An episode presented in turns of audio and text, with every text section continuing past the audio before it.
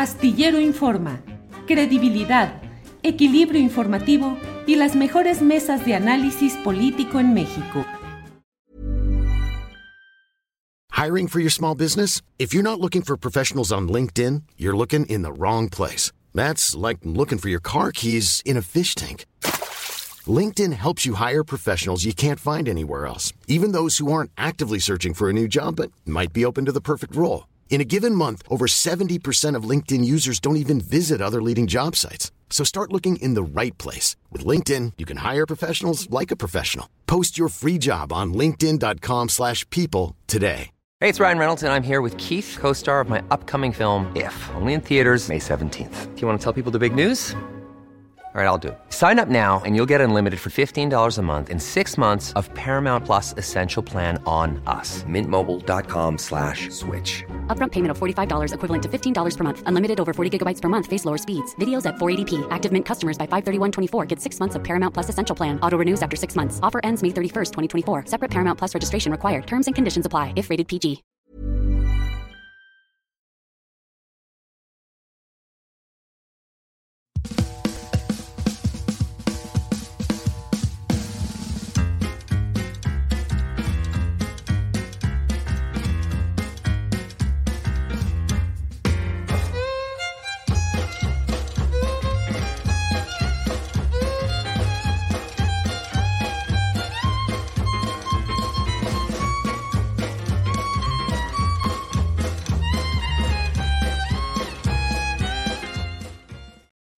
La una de la tarde con un minuto, la una de la tarde con un minuto en este martes 6 de febrero de 2024. Gracias por acompañarnos en una transmisión más de Astillero Informa. Tendremos, como siempre, eh, la mesa de periodismo. Hoy hablaremos con Carolina Rocha en algunos minutos más y tendremos información en la general acerca de lo que está sucediendo en esta agitada política mexicana que va a tambor batiente, como lo decimos una y otra vez.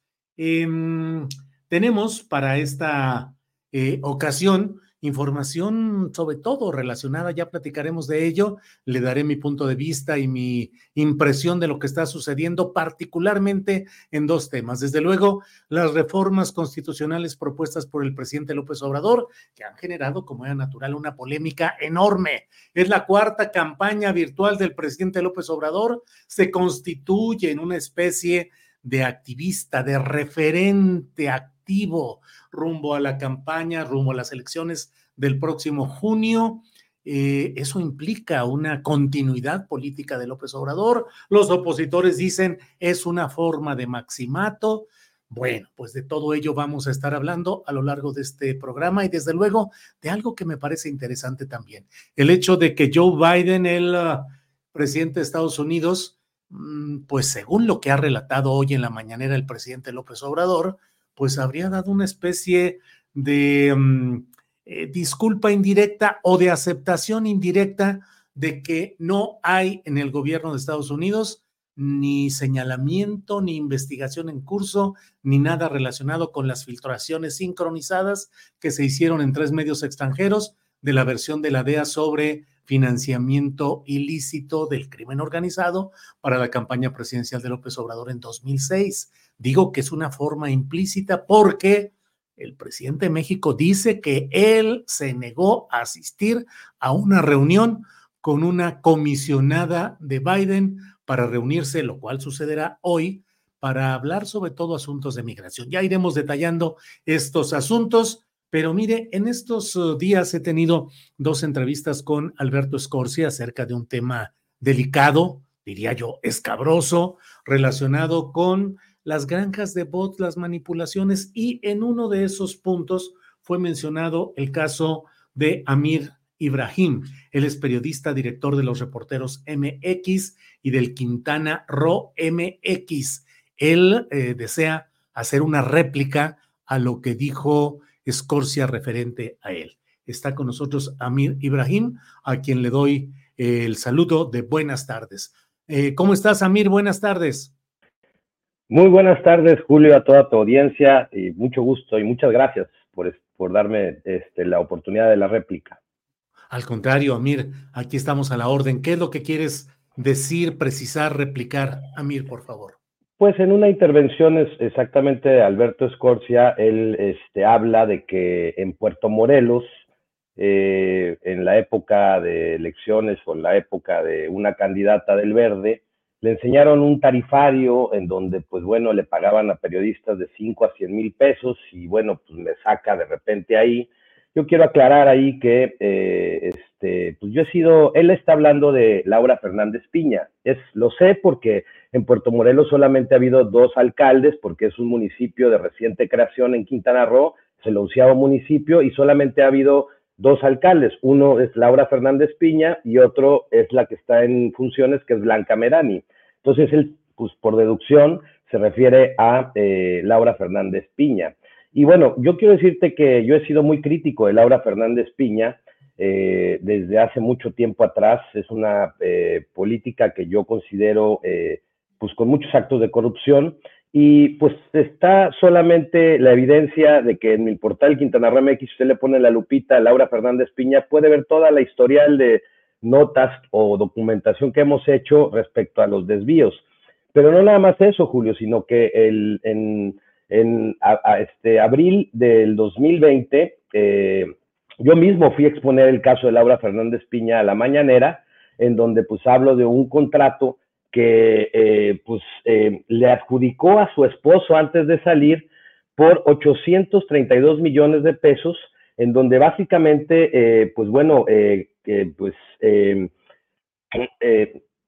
comprometió por 20 años el 48% de las participaciones federales con este contrato y le tenían que pagar a su esposo básicamente pues entre unos 10 millones de pesos mensuales por este contrato, se lo dije al presidente, eran temporada de campañas, el presidente me dijo, eh, no puedo contestar ahorita. Bueno, no obstante, quiero decirte que retomé el tema el primero de agosto del 2022 y, eh, este, y bueno, el presidente ahí sí me dijo que se están haciendo todas las investigaciones y quiero también decirte que al respecto... nada más, déjame preguntarte esto, ¿a título de qué ese pago tan escandaloso de ese dinero al esposo de la entonces presidenta municipal ¿Qué servicios, qué obras o qué? Eh, por iluminación pública. Instalaron la iluminación pública y entonces era como una APP que brindaba el servicio de iluminación pública y por 20 años eh, pues comprometió las participaciones federales de ese municipio nuevo y bueno, al respecto, la, nueva, la nueva candidata, la nueva este, alcaldesa interpuso denuncias penales y quiero decirte que hace el 29 de, enero de este año, acaban de eh, capturar al director de obras de esa administración, José Antonio N., y el 3 de febrero pasado capturaron también al jefe de departamento de dirección de construcción, Manuel Alejandro N. Es decir, eh, la denuncia pública que se hizo generó también las denuncias eh, penales que tuvo que hacer el municipio y la y, bueno, pues han ya han venido, ¿cómo se llama? Este, cayendo algunos funcionarios sobre esos temas. Yo quiero decir, ah, me causa mucha extrañeza que ahorita en esos temas salga mi nombre, porque yo precisamente he sido el que básicamente eh, ha estado denunciando ese tipo de acciones con esta alcaldesa y ahora imagínate que me paguen de 5 a, a 100 mil pesos por hacer eso, o sea, es, es ellos mismos, ¿no? O sea, suena ilógico completamente que este, lo que dijo. Yo creo que lo engañaron, tampoco lo quiero atacar ni nada, pero pues es una lista que le muestra pues los que están enojados conmigo y pues bueno, pues este, a lo mejor lo engañan, ¿no? No sé, y él pues no verifica esa información y se viene contra mí en una declaración completamente irresponsable. Y luego dice que yo no soy periodista o que eh, dice que yo digo que soy periodista, pero que uso el Quintana Roo, el, los reporteros MX para hacer ataques o coordinar ataques, ¿no? Yo quiero informarle que eh, si puede verificar la cédula profesional eh, 133 83 208, soy licenciado en comunicación y periodismo, titulado. Eh, eh, gané también el primer juicio penal con un delito cometido contra la libertad de expresión en un ataque que tuve muy fuerte hacia mi libertad de expresión. Hasta la corte llegó ese juicio y es la única sentencia que existe en el país que considera eh, en este momento un, delito cometido así contra porque demostré que fue por mi libertad de expresión o por lo que estaba publicando, ¿no? Entonces, tengo, eh, participo de manera voluntaria en una asociación que se llama Periodistas Desplazados de México, en donde pues ayudamos a colegas que están en riesgos derivado de la experiencia que tuve muy fuerte en esta situación y que, pues, en mi juicio, el juez me nombró periodista, los magistrados del Tribunal Alzada me nombraron periodista, eh, los ministros me nombraron periodista, y bueno, también la Secretaría de Gobernación y mi título profesional, y aparte todo lo que hago, eh, pues he dirigido la Jornada Maya, he dirigido el Quintana Roo hoy, eh, como director en ambos medios de comunicación. Ahorita estoy en mis propios proyectos, que es el Quintana Roo MX de manera local y los reporteros MX este, de manera nacional. Entonces, eh, a mí, pues bueno, pues quiero aclararle que, pues bueno, si no le gusta mi periodismo está bien, ¿no? Pero, eh, pues, pues que informe un poquito mejor al respecto, Julio. Está bien. Pues, Amir, ahí está el, la réplica, el señalamiento que haces, además con ese contexto de lo sucedido, pues en este caso, que es de los escándalos nacionales donde hay presidentes municipales, gobernadores políticos que le entran a ese tipo de negocios inaceptables, eh, a veces parecieran eh, sacados de una especie de ficción, así como Varguitas en aquella película famosa, pero bueno, así es la realidad y hay que denunciarle y señalarla. No, a reserva de lo que dices, este, sí. sí. Y yo, este, eh, lo, lo, ¿cómo se llama? Lo felicito por la investigación que está haciendo al respecto de las redes sociales y toda esta granja de bots. A, mí mismo me han coordinado ataques muy fuertes eh, yo lo, lo, ¿cómo se llama? Lo, lo, lo, felicito por esa investigación, sin embargo, sí creo que tiene que corroborar algunos datos, sostenerse datos más certeros, no dejarse influenciar por otras cosas y, bueno, ser muy específico en que, pues, estas granjas efectivamente existen, están coordinadas. Eh, yo también he, visualizado una granja y para apoyar su, su, investigación y que vea que él no, que no es un ataque en contra de él ni nada, sino una aclaración de lo que dijo, eh, que sí hay eh, de esos, nosotros aquí no los conocemos como los Peñabots, los conocemos como los Borgebots, porque cuando fue Roberto Borge Angulo eh, gobernador aquí, pues sí, tenía una fuerte estrategia de bots en Twitter que funcionaban para eso, y que esa granja efectivamente hoy está funcionando para algunos, algunas misiones este, en el estado y, y, fuera del estado, y bueno, yo sé, este, el, fotógrafo, un fotógrafo precisamente, no sé si él hable de ese fotógrafo, precisamente es quien coordina todas estas, o se sabía en aquel entonces que él coordinaba todas esas situaciones de Twitter.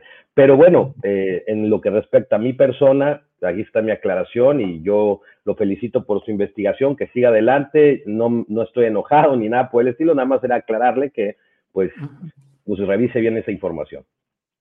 Muy bien, Amir, pues te agradezco esta oportunidad de platicar y seguimos adelante. Gracias, Gracias Amir. Julio. Hasta luego.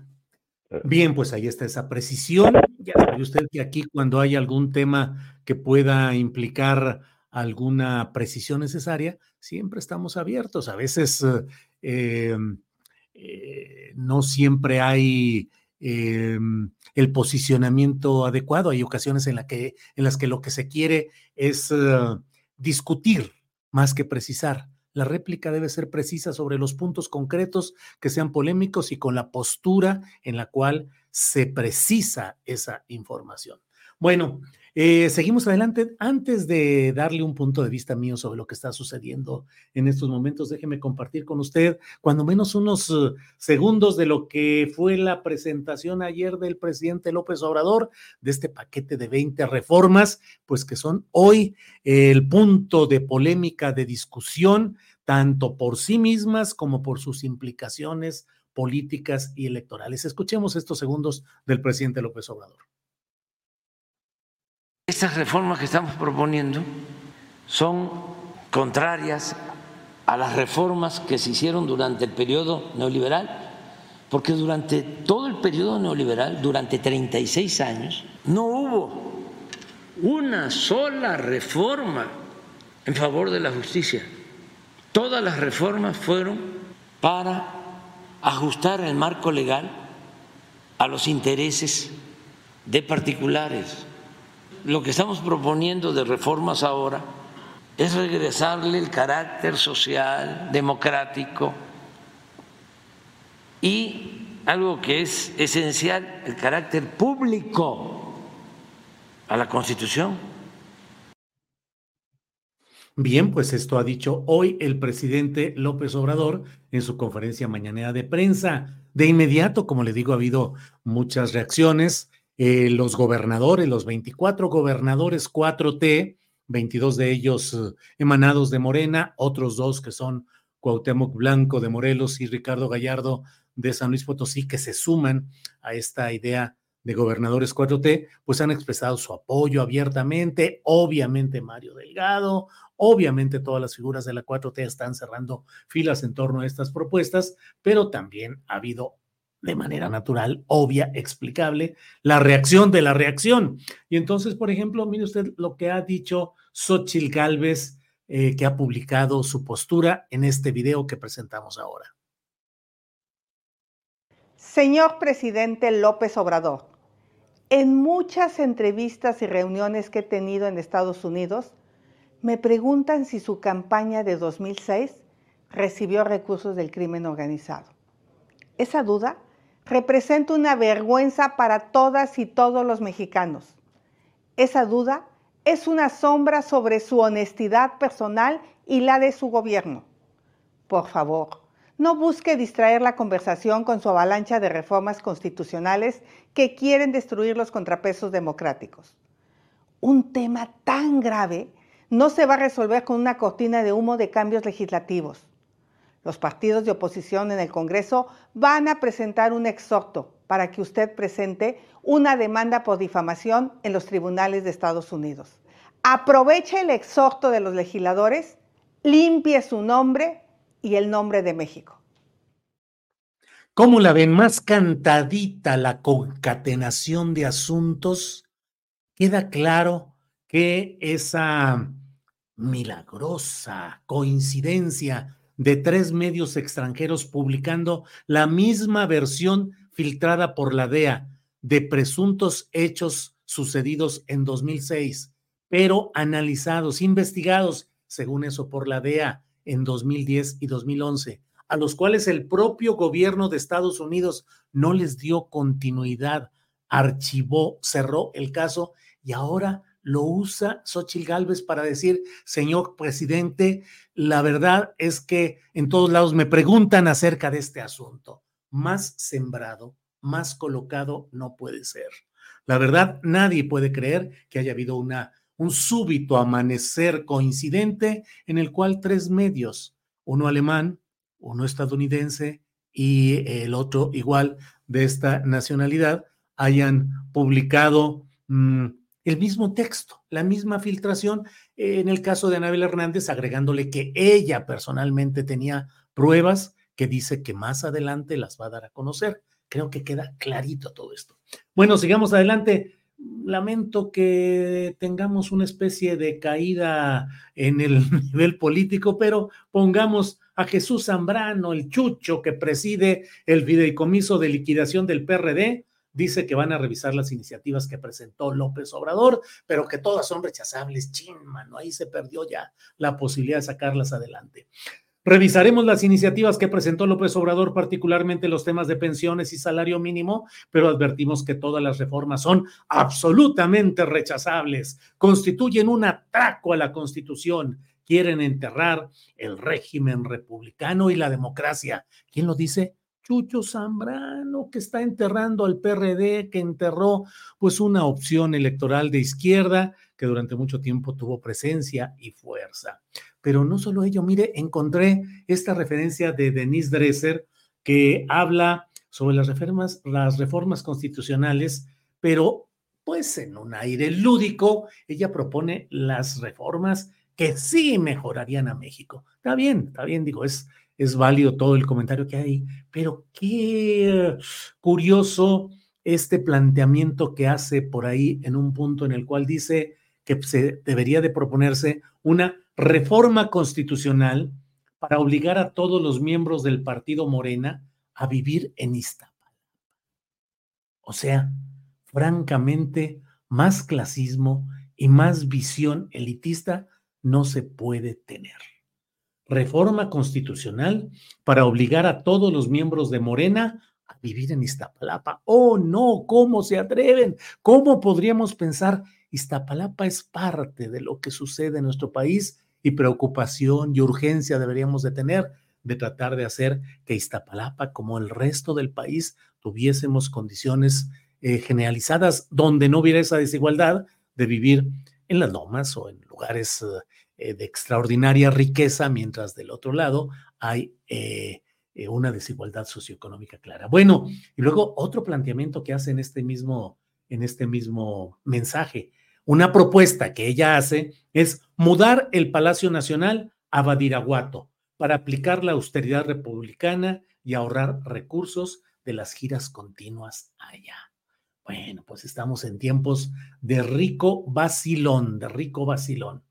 Em, por cierto, ya que escribimos de, estos temas relacionados con la vacilada y el cotorreo, fíjese que Luz Elena Chávez, que firma dos libros, uno de ellos conocido como El Rey del Cash, eh, puso en días pasados una presunta recomendación hacia mí para tratar de decirme, pues cuán equivocado estaba en mis planteamientos en la entrevista con Anabel Hernández. Por ahí tenemos el tuit de lo que hoy le respondí a ella, eh, que es esencialmente, eh, espéreme un segundito, que es esencialmente, pues lo que ella planteó. Ella me dijo en ese, en ese tuit, Mm, Julio Astillero, sería bueno que te documentaras antes de exigirle a Anabel Hernández que revele sus fuentes. Te ayudo. Tu candidata presidencial, Claudia Sheinbaum, envió en 2020 al Congreso un decreto para la protección de fuentes.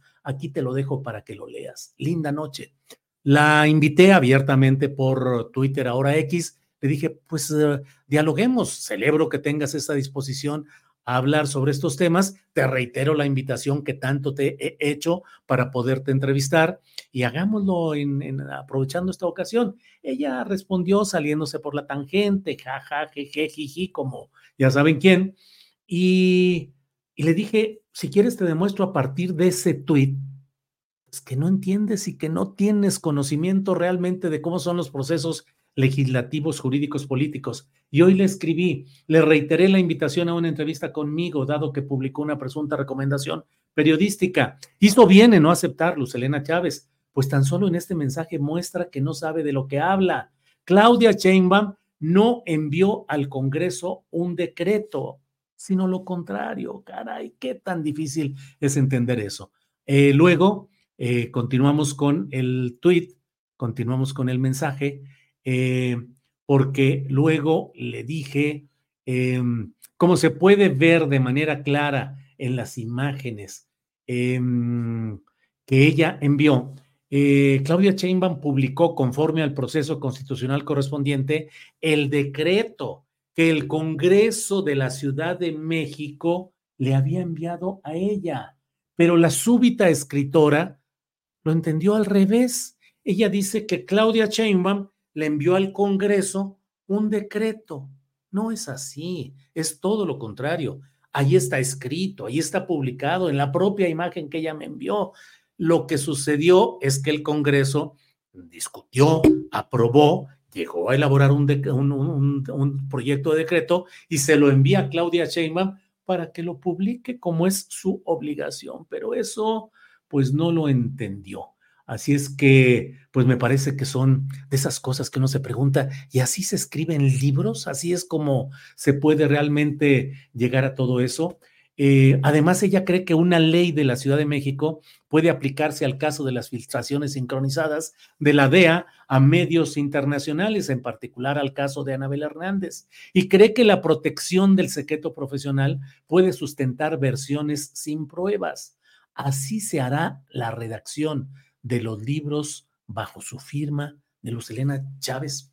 Lo digo simplemente porque me parece que hay una andanada, una catarata de mentiras, de difamaciones, de engaños, de retorcimientos en los medios, eh, em, en muchos medios de comunicación y bueno, ahora en esos libros de la súbita escritora que de pronto encuentra escritos plasmados en libros cosas que no corresponden a su tuiteo y a su redacción constante. Bueno, se sublimará para escribir esos libros y ahí entrará. De todos modos, no dejan de ser sino memorias sin pruebas, pero vale la pena dejar este tema por aquí. Por otra parte, bueno, siguiendo con la información de este día, déjeme decirle que el presidente de la República dijo hoy, eh, pues hizo revelaciones de cómo, pues condicionó una reunión con una comisionada de Joe Biden a que se precisara si él está acusado y es sospechoso de relación con el narcotráfico en su campaña presidencial de 2006. Esto dijo el presidente López Obrador. Hoy viene una comisión de Estados Unidos y me pidió el presidente Biden, quería hablar conmigo, hablamos por teléfono y una de las cosas que se trató es que yo reciba la representante Elizabeth, que es una mujer extraordinaria, encargada de seguridad nacional, gente muy cercana a él, porque no los iba yo a recibir, ya hice el compromiso que sí. Porque ¿cómo este, voy a estar yo ahí sentado si soy un sospechoso? ¿Le van a ofrecer la disculpa, presidente? No, no, no, no, no. No hablé de ese tema con el presidente Biden. Hablamos del tema migratorio. Bueno, pues eso es lo que ha dicho el presidente López Obrador. Y mire, para cerrar, las cosas interesantes que hoy se han producido en la conferencia mañanera de prensa. Déjeme compartir esta, eh, esta parte de la mañanera en la cual el presidente López Obrador revela, reitera, ya lo había dicho en alguna otra ocasión, que las élites mexicanas le propusieron a Carlos Slim que fuera candidato presidencial en 2018. Escuchemos, por favor. En el 2006, el PRI le ayudó al PAN en el fraude en el 2012 el PAN le ayudó al PRI, al grado que Fox del PAN votó por Peña, no por Josefina Vázquez Mota, la candidata del PAN. En la elección del 18 buscaban algo parecido, pero no se presentaron, afortunadamente, las condiciones, no se pusieron de acuerdo. Entonces van de nuevo a decir, bueno, ya no, Ricardo Anaya, MIT. Y no, pues empiezan entre ellos a buscar con quién me enfrentaban. Y ahí les va la nota. Invitan a Carlos Slim para ser candidato, con la propuesta de que ellos buscaban que declinara MIT y Anaya. Y Carlos Slim les dice, no, yo estoy dedicado a otras cosas. Y no aceptó. Bueno, pues ahí está eh, lo que ha sucedido hoy en la conferencia mañanera de prensa, la desesperación que había en 2017, dos, rumbo a 2018, de veras llevó a una serie de maniobras entre las cuales estos grupos, los mismos que ahora encabezados por Claudio X, pretenden eh, instalar o han instalado esta candidatura tan peculiar de la, la hidalguense eh, Xochil Gálvez, bueno, pues em, eh, también hicieron una serie de maniobras en aquel tiempo para tratar de salir adelante. Bueno, eh, es la una de la tarde con 28 minutos, una de la tarde con 28 minutos. Eh, estos temas los platicaremos con, en la mesa de periodismo un poco más tarde. Hoy va a estar Teresa Rodríguez de la Vega, em, va a estar Arturo Rodríguez, y desde luego nuestro compañero Temoris Greco. Así es que dejamos estos temas para platicarlos un poco más adelante y vamos de inmediato porque hoy martes tenemos plática con Carolina Rocha.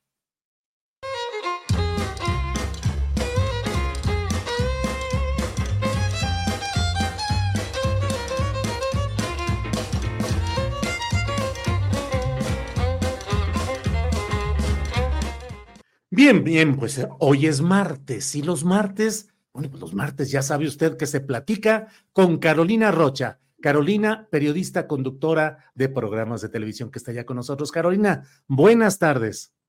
Julio, ¿cómo estás? Es martes, pero no sabemos si voy a estar o no estar, porque ya sabes que tengo la, constancia del político.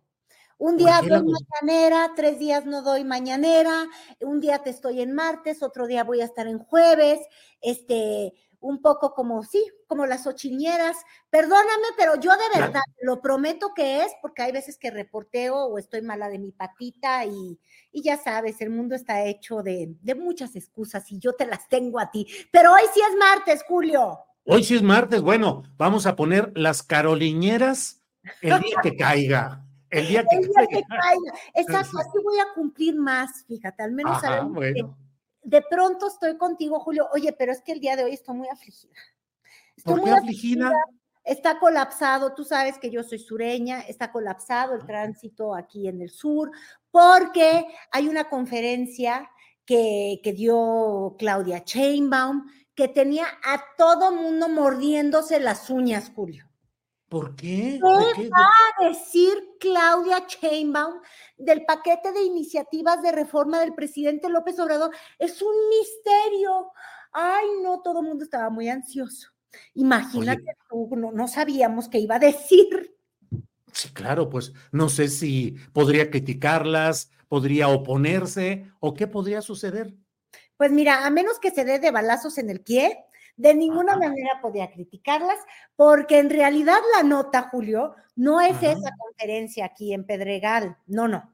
La nota es que, como dicen, ay, mira ahora que está de moda el inglés, eh, que está de moda, perdón, el inglés, he's back el Aminator, el Terminator de las campañas. Andrés Manuel se volvió a poner el chaleco de campañista y va por su cuarta campaña presidencial, porque con ese paquete de iniciativas, pues ya se convirtió en, pues, pues sí, en el Amlinator, en el jefe de campaña de Claudia Chainbaum, digámoslo así, porque finalmente goza de popularidad, es bueno para esos tiros y pues imagínate tú, todas las mañanas entrarle al tema político electoral, queriendo como que no queriendo, porque con la excusa de todas estas reformas, pues tú sabes, todos los caminos electorales van a llevar a AMLO, así como todos los caminos llevan a Roma. La verdad es que es como una jugada maestra porque ya no tiene ni que nombrar a la candidata de enfrente, no tiene que hacer otra cosa más que mostrar el contraste entre lo que él dice los conservadores y Fifiato, que ni siquiera es Fifiato de las Lomas, ¿eh? Fifiato de la del Valle. Ay, qué grosero es. ¿Lo quieres escuchar? A ver, vamos escuchando, vamos escuchando. Manuel, qué bárbaro esto. A ver. Es que son los del segundo, del tercer nivel. Y veo dos grupos, ya lo he expresado, los que están molestos porque no pueden robar, porque se acabó el tráfico de influencia y los que considero conservadores de cepa, auténticos, pero los tenemos en nuestras familias. ¿A poco no hay una tía, un tío, no? Este, así. Pero esos es como el Señor, como otros, ¿no?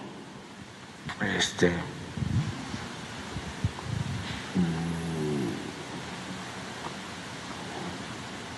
pues, ni siquiera están en las lomas, pues hay más en, en la del Valle. Pero merecen respeto porque pues, es un pensamiento. Merecen respeto. Tíos o tías, ¿qué onda, Carolina? ¿La tía panista de las Lomas o de la del Valle? Ay, no, Dios mío, qué barbaridad. Es que ya regresó, fíjate, volvió a su espíritu de candidato. ¿Te acuerdas cuando siempre decía, con todo respeto y pum, las que voy como una, pues como una bola madreadora.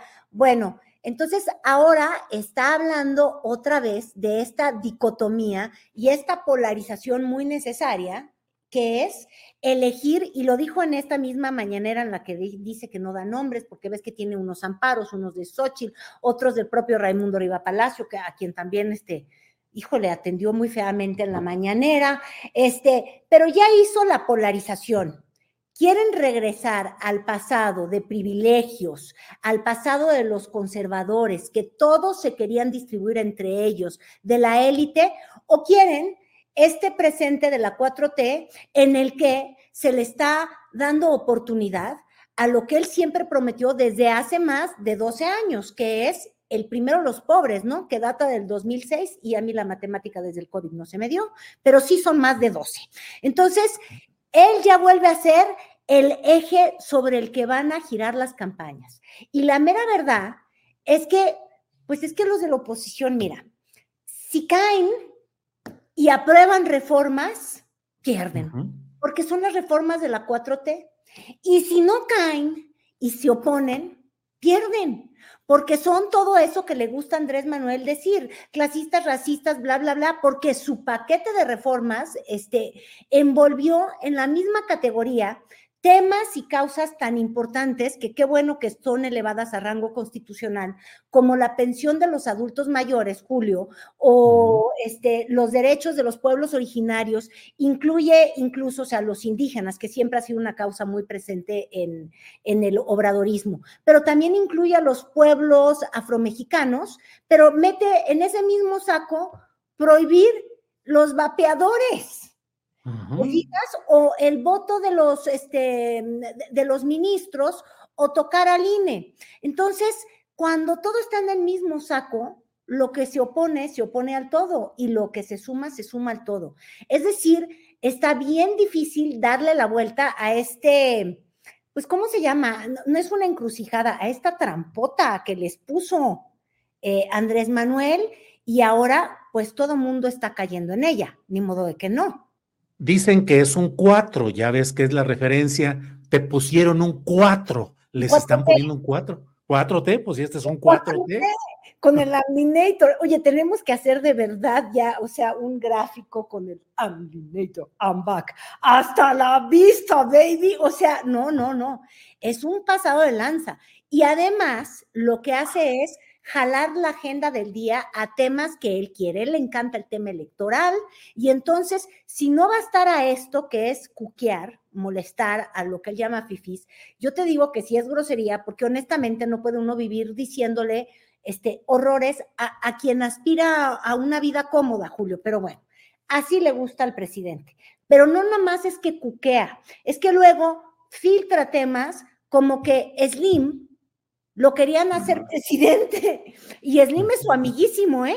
Tú nada más tienes que escuchar cuando el ingeniero se refiere a Andrés Manuel y cómo defiende ese gobierno, dices, no, bueno, estos se adoran. Pero cuando le es funcional a Andrés Manuel, como Slim representa al hombre más rico de México, púmpatelas, que lo clava, porque dice, claro, los conservadores querían, mira, ahí lo tienes tú, querían a Slim en 2018 las élites, ¿te fijas cómo es el uso de, lenguaje? Los, allá no ha utilizado su palabra, ¿te acuerdas cómo les decía los, los canchunchones, los machuchones? Los machuchones. Regresa Mid, regresa Naya. O sea, es como si utilizas todos los términos este, electorales, Anaya, Canallín, Pillín, ya sabes, que de alguna manera le jalaron agua al molino del voto en el 2018 y, vuelves a polarizar y lo peor del caso es que no es como que no tenga ayuda, no sé si te has fijado, Julio.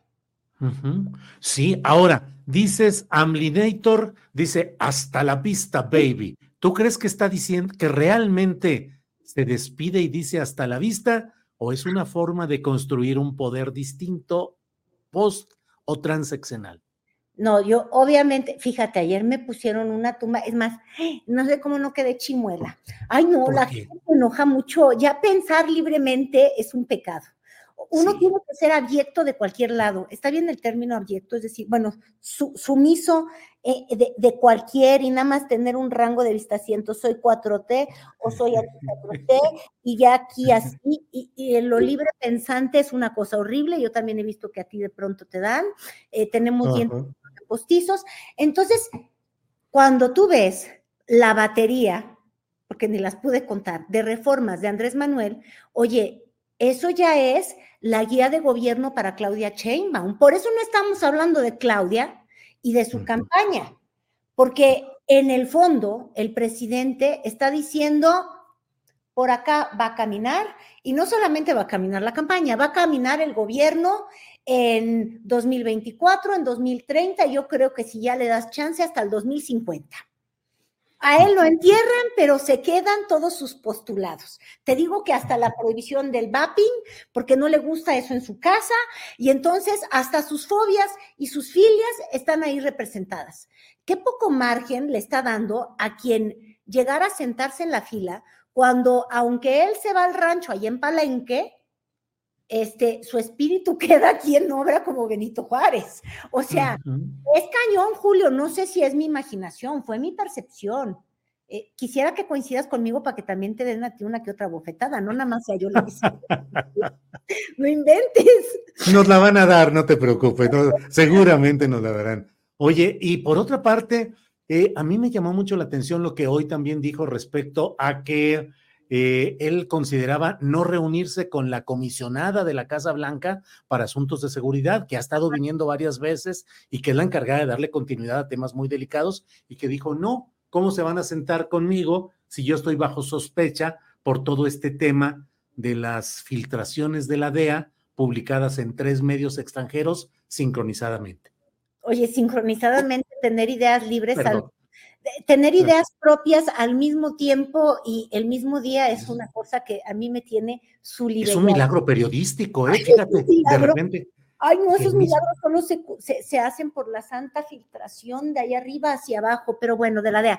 No, mira, es que e, se escabulle muy bien Andrés Manuel. Ahora sí que lo tuteo nada más porque es tramposillo. Fíjate tú, muy listo, dice, tuve esta conversación con Biden y Biden le pidió que reciba justamente esta comitiva.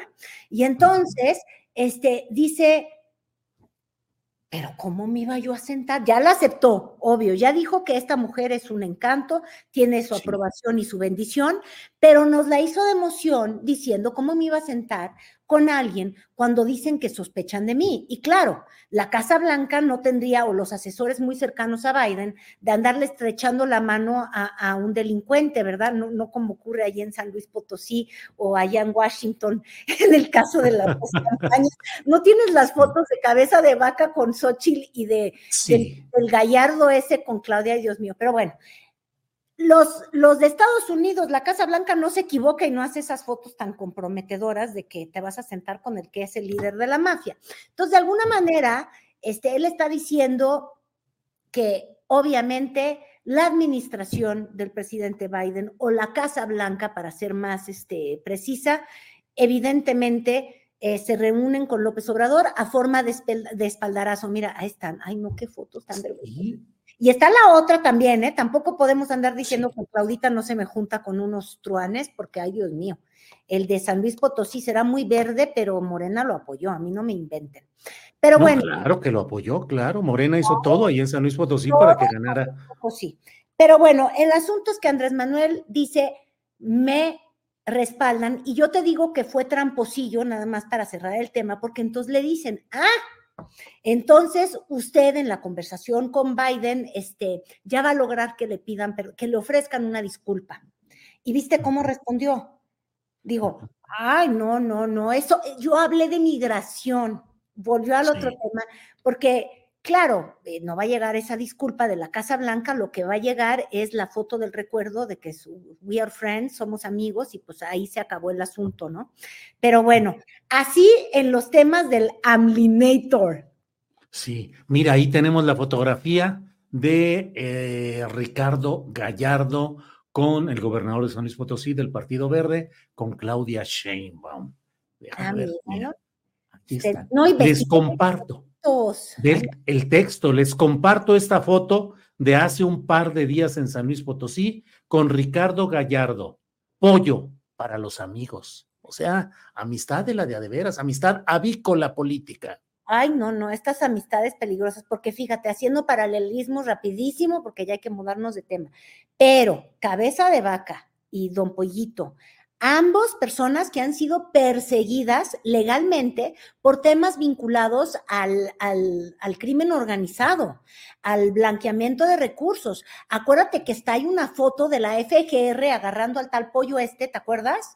Este, en, en, un tema de, de dinero y obviamente él viene de una, ay, ay, hasta me da miedo decirlo, me vaya yo a sufrir consecuencias, pero bueno, de una mafia política, este, muy conocida en soledad allá en San Luis Potosí. Tú conoces mucho más de esos temas, pero bueno, este, los dos investigados y los dos dicen, fuimos perdonados por las autoridades, pero yo insisto, de pronto cuando el río suena demasiado, pues es que agua trae y, y, y qué peligrositas fotos. En fin.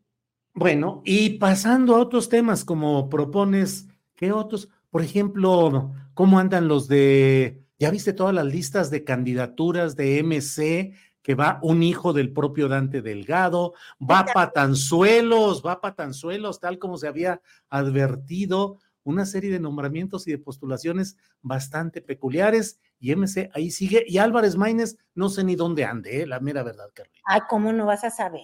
Es que si, si no sabes, mira, bien dice el dicho que si usted bebe, no maneje. Pero si usted anda con las cartas, ¿te acuerdas cómo les gustan las cartas blancas o como se llamen? Ah, este, no, las cervecitas del anuncio. Si andas con esas, no publiques. No publiques porque te puedes echar unos bochornos. Entonces, ahora que me preguntas por Álvarez Maínez, anda haciendo muchos videos de pronto cuidados para las redes sociales y demás. Ahorita hablaremos de, de algunos, pero los que sí hacen mucho ruido son estos, porque ellos dicen que no quieren la vieja política. Ay, pero ¿cómo se le parecen? Mira, primero lo vemos y luego juzgamos, pero no. Yo creo que los del INE son americanistas. Ah,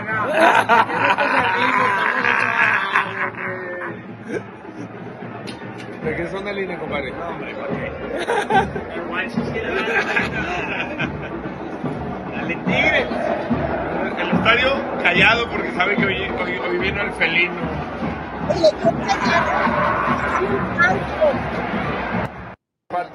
¿Pero qué es eso?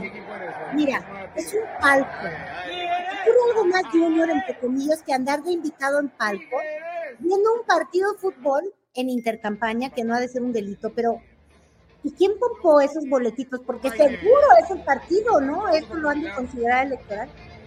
Pero además ahí suena a cartas blancas por donde quiera, es, están entrándole a la bebida etílica con gusto. Oye, compadre, dígame usted, ¿y esa fosfote qué es? La fosfotigre. Mira mi ma, mira mi ma. Ay, paquitas. Mira, se la pasan. Ay, compadre. La mejor de las noches. Ahorita remontan los pues, pues, con razón anda con 4% de intención de voto o algo así. Mira, si a mí me candidatearan a la presidencia, también se me irían las cabras al monte o el monte a las cabras, o como venga la expresión. Y evidentemente, digo, de Maines yo creo que teníamos una impresión de que era muy santón, ¿sí o no? Pues sí, eso parecía muy cuidadito, muy, sí. Pero ahora Fíjate la imagen de la nueva política en palco, echándole a, los ánimos etílicos, provocadores, juniores, porque parecen juniores, ¿no? Digo, no quiero ser tan grosera en mi juicio, pero a mí sí me llamó demasiado la atención ese video. Dije, qué malo están haciendo. Eh, así no tenía que ser. Este, ¿de veras son unos juniors? Eh, Qué bueno que Colosito no se sumó a ese circo. Eh, me pareció de mal gusto porque de verdad va en contra de todo el mensaje que quiere, entre comillas, lanzar el movimiento ciudadano, porque en las acciones tiene este candidato que está exponiendo esta vida que parece las vidas de lujos, como canta Maluma, o ya no sé quién, no, el, el, el yerno de Montanero, hombre, me choca no saberme los nombres. Alguien ahorita nos va a recordar. Pero bueno, este, esta, esta vida de rico, que, que, que no debería ser lo de MC. Ahora, ¿es congruente con MC? Pues tú lo estabas diciendo al principio, Julio. Pues claro que sí, nada más hay que ver los candidatos. Traen a los Puga de Oaxaca, traen al Patanzuelos, más Junior y más mi rey no existe. Este, ¿cómo les pusimos los Magnuevos, no? Macpatos, Magnuevos.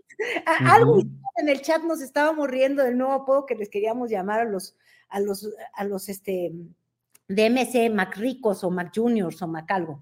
Este, pero cuando los nepos tienen a todos los hijos, luego están recogiendo a todos los que se fueron de cualquier lado, ¿no? Hasta Barrales va a, re, va a regresar a la Alejandra Barrales regresa después de una estancia empresarial millonaria en Estados Unidos, ¿sí? Con y ahí ¿Qué viene. te puedo decir? Y ahora también hicieron un, un, un, reclutamiento. Es que ese video es una joya, Julio, nada más para que nos divertamos. Fíjate que tienen a un candidato que es un exedil del PAN. Lo, ayer lo presentó Dante. Este, tiene el apellido de Champs, se llama Hipólito, Polo, le dicen, pero ya averigüé, creo que no es familia, hasta, hasta donde todos mis reportes me dicen, no es familiar de Carlos Romero de Champs. Pero tuvo muchas críticas porque lo que le gustaba era mostrarse en sus redes comiendo siempre en todos estos restaurantes de lujo y demás, este, nada que ver con los santones de los, del panismo, ¿no? Bueno, los panistas yunes pues sí les gusta exhibirse. El asunto es que tenía mucha crítica y antes de mudarse a MC, porque se acaba de cambiar, era panista hace unos días, este, hizo una especie de mea culpa cuando perdió la elección. Es que es una joya porque al menos para mí revela dónde está la mente de todos estos que dicen que quieren el voto popular y que para ser empáticos, de verdad, que riegan todo el tepache. Este señor confiesa y dice, si hay que comer carne, carne. Y si hay que comer frijol, frijol. Así es como comprenden a este país. Tú ves esto, esto es una joya, no sé cómo la puedo encontrar, qué belleza. A ver. Tun, tun, tun. Viene, viene. ¿Y se los mandé? Imagínate que no se los mandé, nos morimos. Se me hace que no lo mandaste, no lo tenemos. ¿Cómo no tenemos? A ver, tenemos solo la fotografía. Ahí está la fotografía. En Veracruz, lo nuevo comienza con Polo de Champs. Madre Pero... Santa, ahorita mismo te lo voy a dar porque me he de morir si no te paso ese link. Ay, Dios, lo estoy buscando. Mira, lo entregué en, en, en, en Campañano, pero a ti no te lo di. Y es que es, ay, Dios mío, ya, ay, ya lo pasé. Espérate, ya casi lo tenía yo. Bueno, mientras, mientras yo hablo para que tú te concentres en eso, varios de los nombramientos que está haciendo eh, Movimiento Ciudadano van a ser también de una continuidad legislativa de Dante Delgado, el dueño del MC, el principal accionista de ese negocio, su hijo que va para senador, eh, está Alejandra Barrales, que fue expresidenta del PRD, hay otros Palazuelos por Quintana Roo, eh, Patricia Mercado, que se supone que va a ser postulada ahora para diputada federal. Bueno, pues vamos a ver todo esto, pero eh, eh, um, en cuanto lo tenga, en cuanto lo tengan ya procesado, nos avisan y lo ponemos. Oye, pero si quieres para mientras cargan ah, este video. Mm. Una pausa cultural, ya sé cuál es la que quieres. Tú, tú, tú preséntala. Ve nada más este, este, esta belleza de Xochitl Galvez en su pronunciamiento ante un think tank en Washington, pero no, eh, todo lo que dijo fue opacado por esta bella pieza lingüística eh, angloparlante, por favor. Sochinglish. ¿Eh? El Sochinglish. Ah, pensé que habías dicho no chinglis. You have to walk the talk. ¿Eh? Presidente Biden. You have to walk the talk. Presidente you Biden. You have to walk the talk. You have to walk the talk. Es que. Eh, Actuar en consecuencia, Julio. No, no, te, no te estreses, no te alarmes. Ahora, me encanta primero el manoteo. Presidente Biden.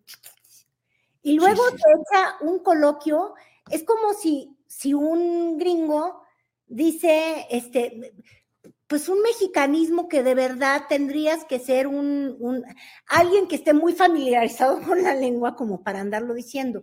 Yo siento que Xochitl, mira, la gente ya se ofende asquerosamente de que uno le dé risa. A mí me dio risa porque simplemente me pareció muy gracioso cómo lo dijo.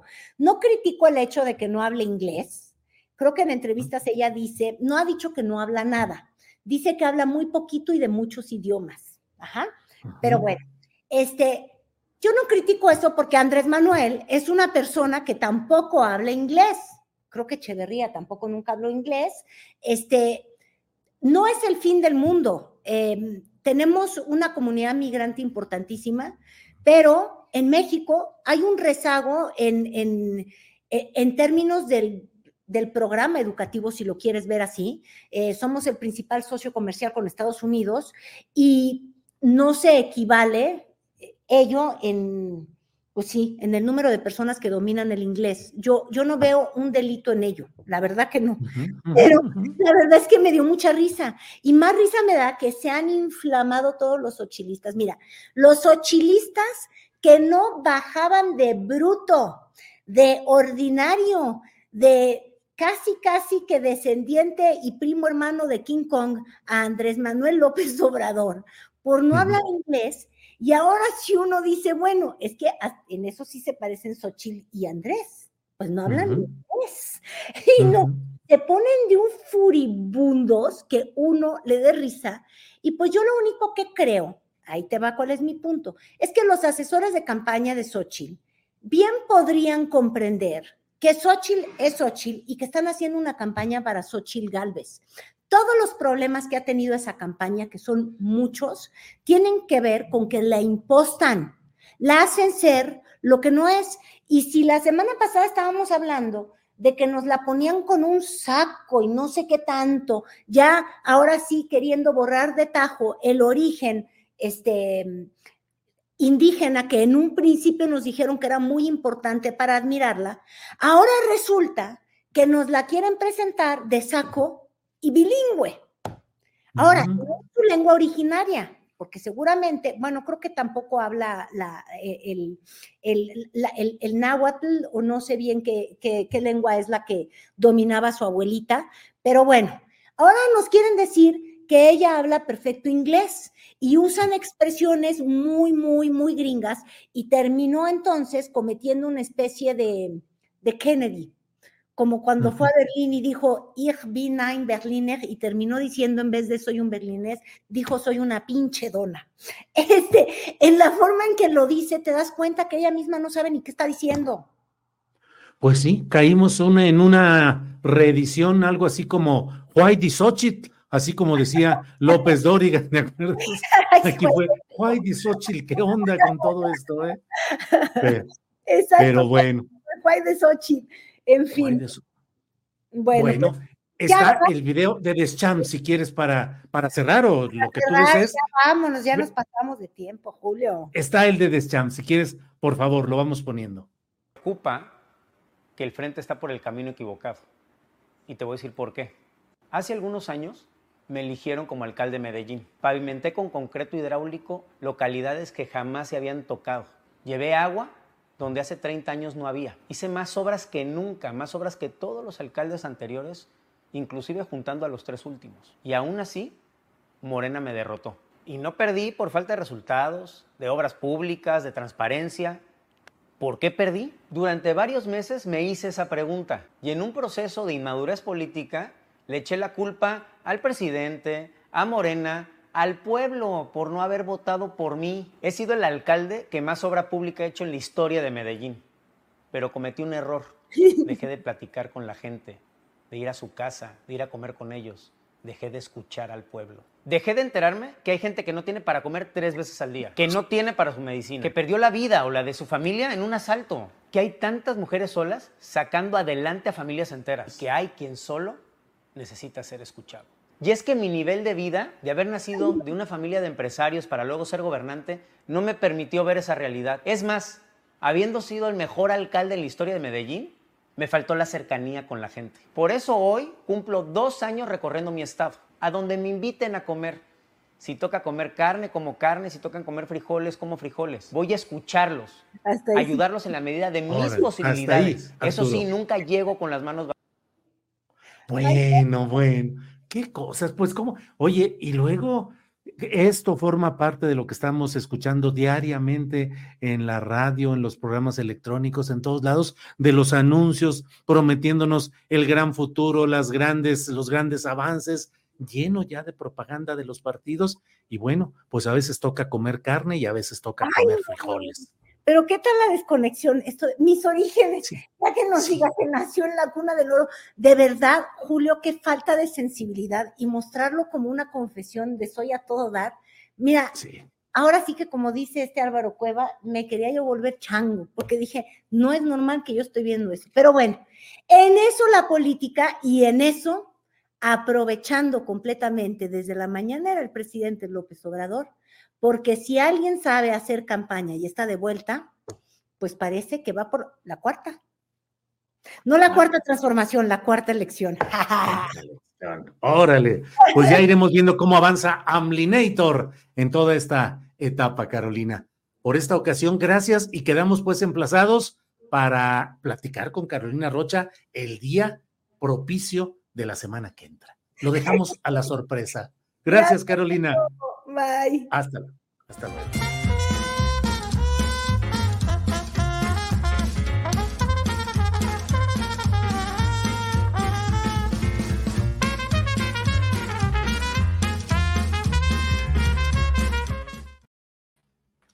Bueno, pues ya estamos aquí de regreso. Teresa Rodríguez de la Vega en nuestra mesa de periodismo en esta ocasión. Teresa, buenas tardes.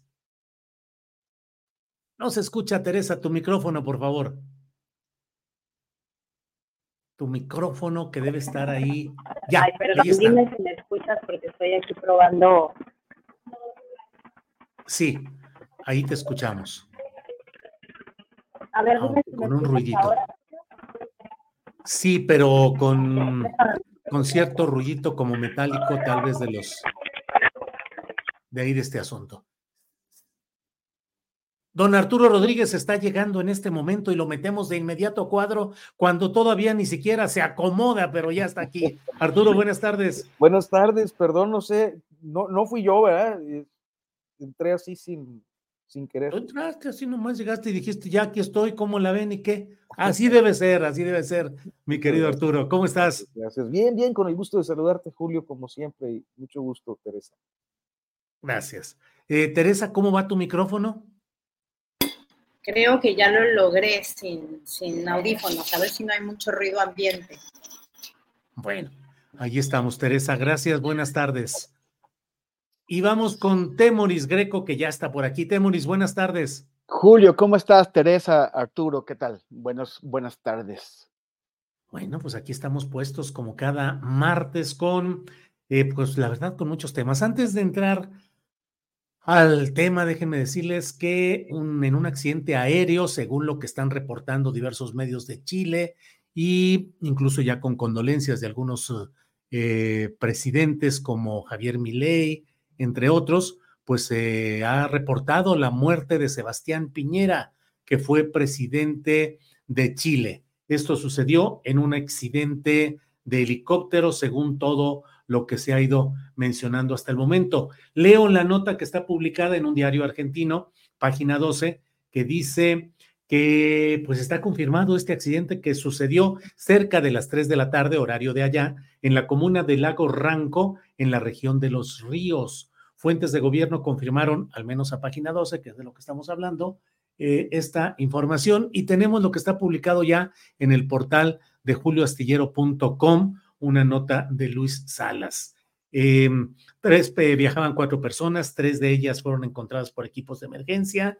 Eh, según lo que ha trascendido, el propio expresidente Piñera era el piloto del helicóptero, había ido a almorzar a la casa del empresario José Cox y perdió el control cerca de la orilla. El helicóptero se habría hundido unos 40 metros. Los otros ocupantes de la nave que se salvaron eran su hija, su nieta y su yerno. Está la nota disponible con la información actualizada por Luis Salas.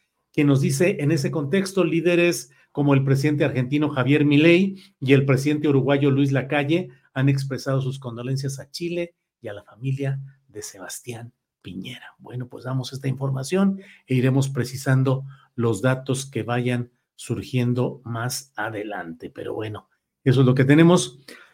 Bueno, oye, pues vamos oye, a entrar. Julio, Julio, Sí, la, sí. la hiciste mucho de emoción, ya me estaba espantando pensando que era el presidente en funciones, quien pues a pesar de los, de los, de los, de los tropiezos, pues todavía esperamos mucho de él, de Gabriel Sí, Boric sí. Y, de, y, de, y de su equipo. Sí, sí, sí, no. Es Sebastián Piñera, lamentable la muerte de cualquier persona, en este caso Sebastián Claro. Piñera, pero pues sí, así es. Eh, bueno, vamos a empezar. Teresa Rodríguez de la Vega, por favor, danos tu opinión. Déjame poner este videíto de breve, pero algo que ha dicho Hey, it's Ryan Reynolds, and I'm here with Keith, co star of my upcoming film, If, only in theaters, May 17th. Do you want to tell people the big news?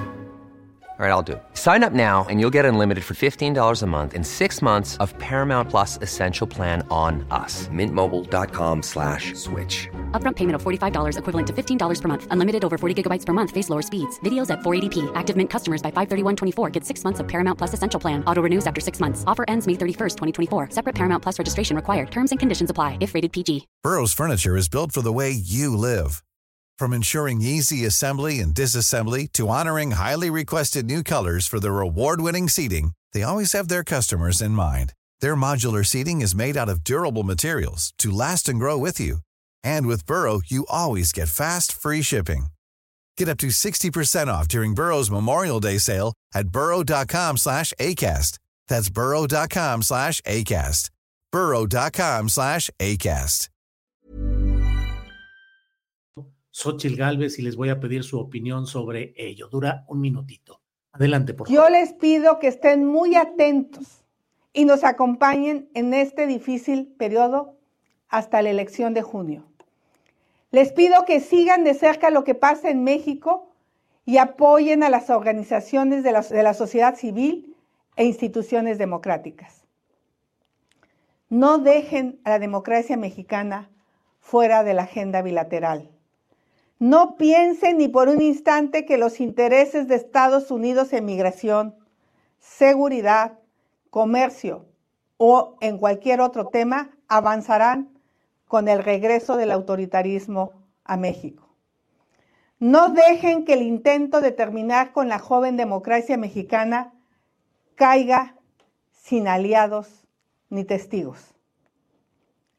Como ha dicho el presidente Joe Biden, y cito, ante los persistentes y alarmantes embates contra la democracia y los derechos humanos universales, la democracia necesita defensores comprometidos en todo el mundo. Presidente Biden, you have to walk the talk. Que sus acciones respalden sus palabras. Trabajemos unidos para que México sea un país fuerte, soberano y desarrollado, socio y amigo confiable de Estados Unidos.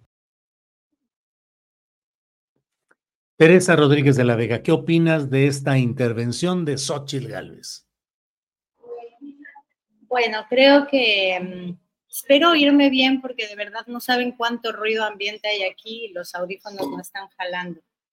Eh, bueno, primero voy a intencionalmente omitir cualquier comentario hacia el evento este de la pronunciación porque me parece que hay que ser consecuentes y no hay que caer en lo que quienes promueven y sostienen la campaña de Xochitl han instalado en el debate público respecto a considerar la pronunciación en inglés una variable importante en el debate público. Entonces, eh, no es que lo esté omitiendo accidentalmente, lo omito intencionalmente. Creo que no debemos prestar atención, la más mínima atención a, ese, a esa anécdota. Eh, me voy en realidad a lo que importa. Uno, lo absolutamente desafortunado otra vez, que es eh, la valoración política que hace que Xochitl Galvez en un 5 de febrero cuando el tema está en la incursión, última incursión del presidente eh, por, la vía de reformas eh, constitucionales, eh, vaya a pedir vigilancia, colaboración a Estados Unidos cuando estamos saliendo de la semana de la FER de la DEA, ¿no? Del desafortunado, dado, sincronizado del que estábamos hablando la, la, la, semana pasada. Entonces, a mí me parece que Xochitl Galvez es una máquina de perder votos hoy en día, ¿no? eh, eh, parecería que le pareció chistoso hacer este jueguito con los migrantes de su doble y después burlarse en redes sociales de que había les había tomado el pelo, eh, las escenas de Xochitl Galvez saltando como caperuza eh, en Estados Unidos y ahora esta petición anticipada de intervención que además anuncia un escenario que deberíamos empezar a valorar en términos de va la oposición a intentar generar un clima de crisis postelectoral eh, aduciendo algún fraude absolutamente este, poco probable de cara a las absolutamente cada vez más aplastantes encuestas. Creo que ese escenario se abre, me parecería como muy poco probable, pero no entiendo cuál, si no es esa, sería la estrategia hoy en día de eh, la petición que hace la candidata eh, opositora, porque definitivamente es una muy mala estrategia electoral, así que me imagino que en realidad están intentando anticipar eh, su estrategia post derrota electoral y eso creo que ya debería empezar a ser algo que empecemos a valorar. Bien, gracias Teresa, muy amable. vamos enseguida con Temoris Greco para pedirle su opinión. ¿Qué opinas de esta petición? De que sean testigos, aliados para en la eventualidad de que sea agredida la joven democracia mexicana, lo que pide Xochitl Galvez. Temoris, por favor. Perdón, perdón, ahí estoy, ahí estoy. Eh, bueno, no, primero, primero comentar lo que dice Tere, ¿no? Sobre, sobre el, tema de las, de, las, de, las burlas clasistas sobre el acento al hablar lenguas extranjeras. el, el, que lo hizo es Miguel, Miguel Torruco uno de, de esos personajes de la 4T que viene de las cúpulas eh, eh, sociales y que eh, colocó en un, en, un, en un tweet, por un lado, a Claudia Sheinbaum, que maneja bastante bien el inglés, y por el otro lado, pues esto que acabamos de escuchar de, de, de Xochitl. Y pues es lo mismo que antes han intentado hacer, por ejemplo, otros de la oposición, también en, una, en maniobras muy, muy clasistas, eh, comparando el inglés de, Andrés Manuel o el inglés de otros personajes con los de personas que han tenido la oportunidad de estudiar en países eh, anglosajones y que, tienen mejor acento, ¿no? O sea, digamos que el clasismo anda, disperso por, todos lados. Entonces, yo, estoy de acuerdo con lo que dice Tere y me avergüenza gente como, como Torruco que dice, usted de, de, izquierda o estando en la izquierda, pues saca esos dejes clasistas tan chafas. Pero bueno, este sí, a ver, es que yo no entiendo a Xochitl, ¿qué dice? Eh, dice que no, que no dejen que se instale el autoritarismo. Pues no, que ya se había instalado. o sea, es que como que o, vivimos en la dictadura o no vivimos en la dictadura, nada más pónganse de acuerdo. es irles a, a, a, irle a recordar al presidente Joe Biden lo que ha dicho para que, para que hagan qué. ¿Dónde estaba Xochitl Galvez, por ejemplo, cuando así ha habido agresiones claras y directas contra la democracia mexicana, como la que hubo en el año 2006, el haya sido como haya sido? ¿Dónde estaba? Ah, estaba en el gobierno, que fue el que, el que, el que cometió ese abuso contra el electorado de México. O sea, eh, eh, ahora están con ese tema que ya no les funciona porque ya nadie les cree, o sea, e, es, Xochitl Galvez está, no, no necesita que nadie la reprima para desinflar su propia campaña, ya solita se basta.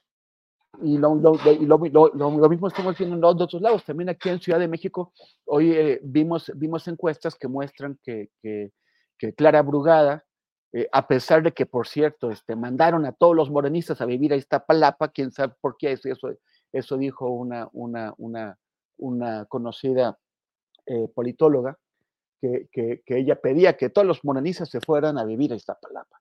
Bueno, pues, este, pues la, señora de Iztapalapa que ha gobernado durante tantos años, pues está también eh, ganando popularidad en las, en las partes más del poniente de la Ciudad de México.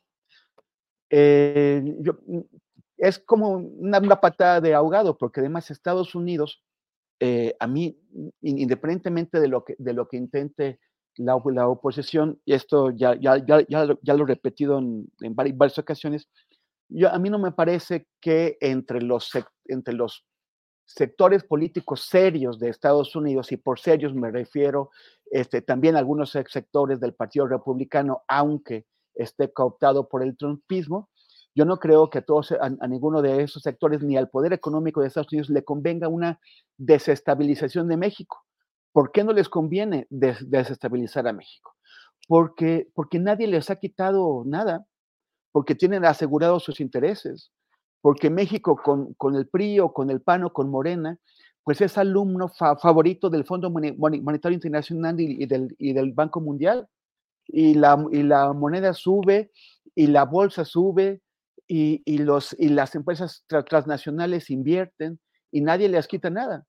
Entonces, ¿por qué querrían ellos venir a patear un, el, el, la canasta de, los, de, los, de la gallina de los huevos de oro cuando, están, cuando tienen todo lo que necesitan. Entonces van ahí a, a generar, pues, quién sabe, cosa, a ver, ¿cuál es el objetivo político o el, el objetivo, digamos, táctico o, o estratégico que, que, que, puede tener Xochitl al, al, ir a decir eso allá? ¿Quién le cree? Bueno, pues a mí me parece que más, más allá de, que, de, de todos los, los dejes clasistas que tiene esto, vuelve a demostrar la candidata del, del frente opositor pues que está, que no sabe dónde está parada y que no sabe qué hacer o qué decir para que, para que alguien le eche una mano. Eh, na, nadie va a venir a, a, a, a, hacer borlote a México cuando aquí tienen ya todo lo que quieren.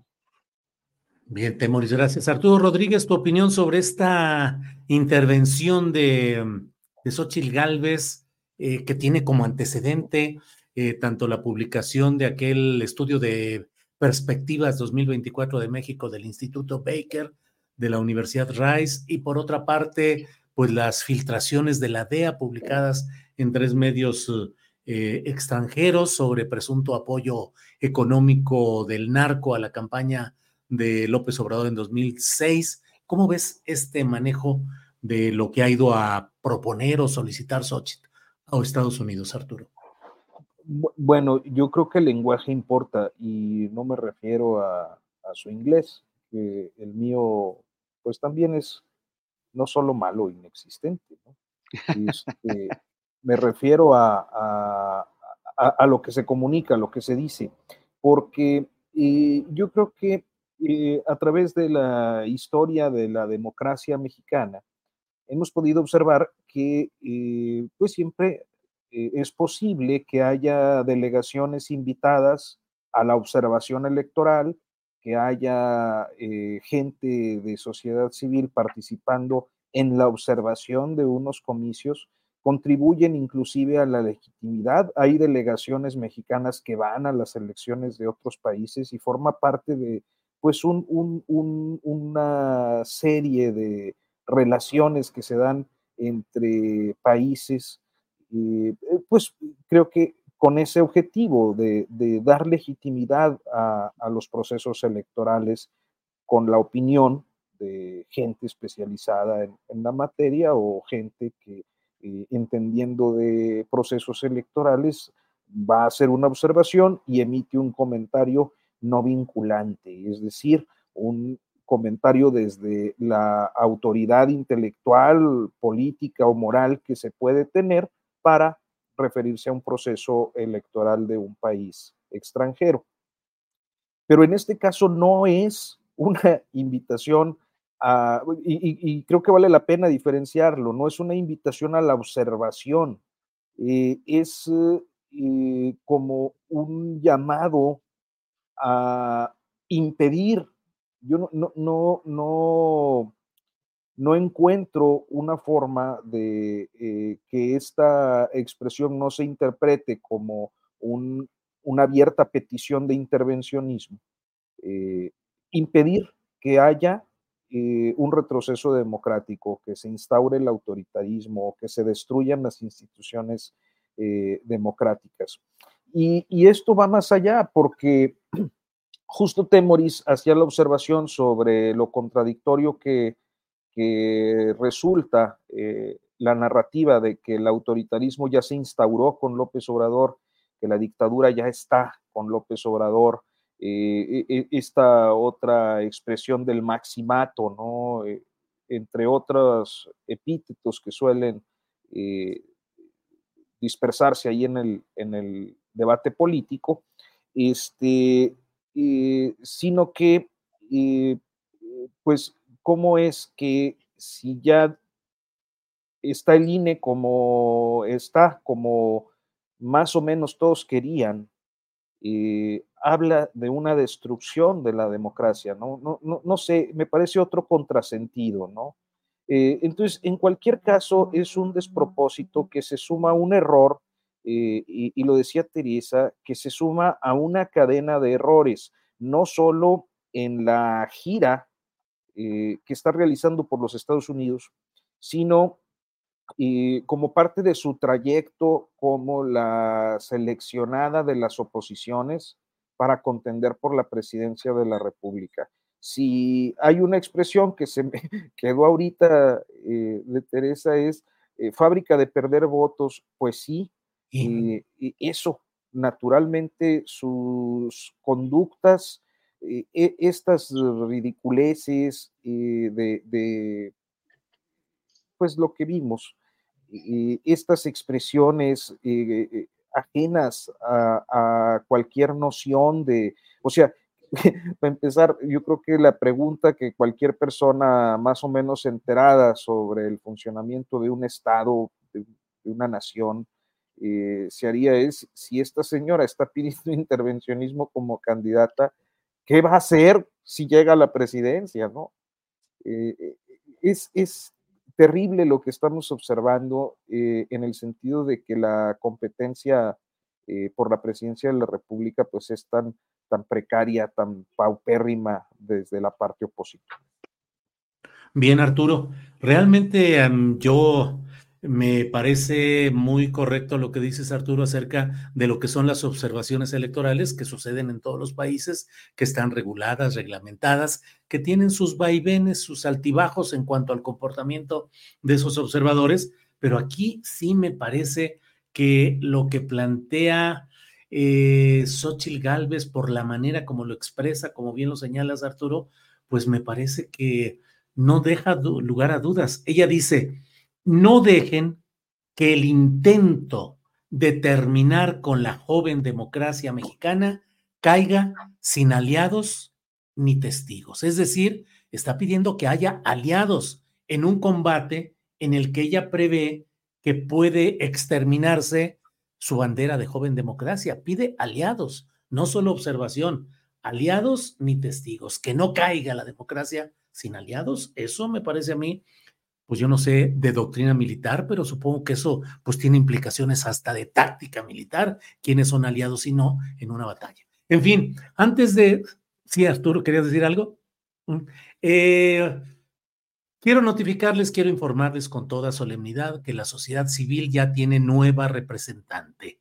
Eh, Sandra Cuevas ha dicho que no la pelaron ninguno de los partidos, que hizo un video que es demasiado largo, no, no lo vamos a compartir, pero hace un video en el cual en esencia informa que luego de lo que ha vivido en todo este asunto de su deseo de ser postulada a una candidatura, pues que no ha habido nada, acusa que el PAN, el PRI y el PRD le cerraron las puertas porque los exhibió, dice ella, dice que ahora ella representa a la sociedad civil.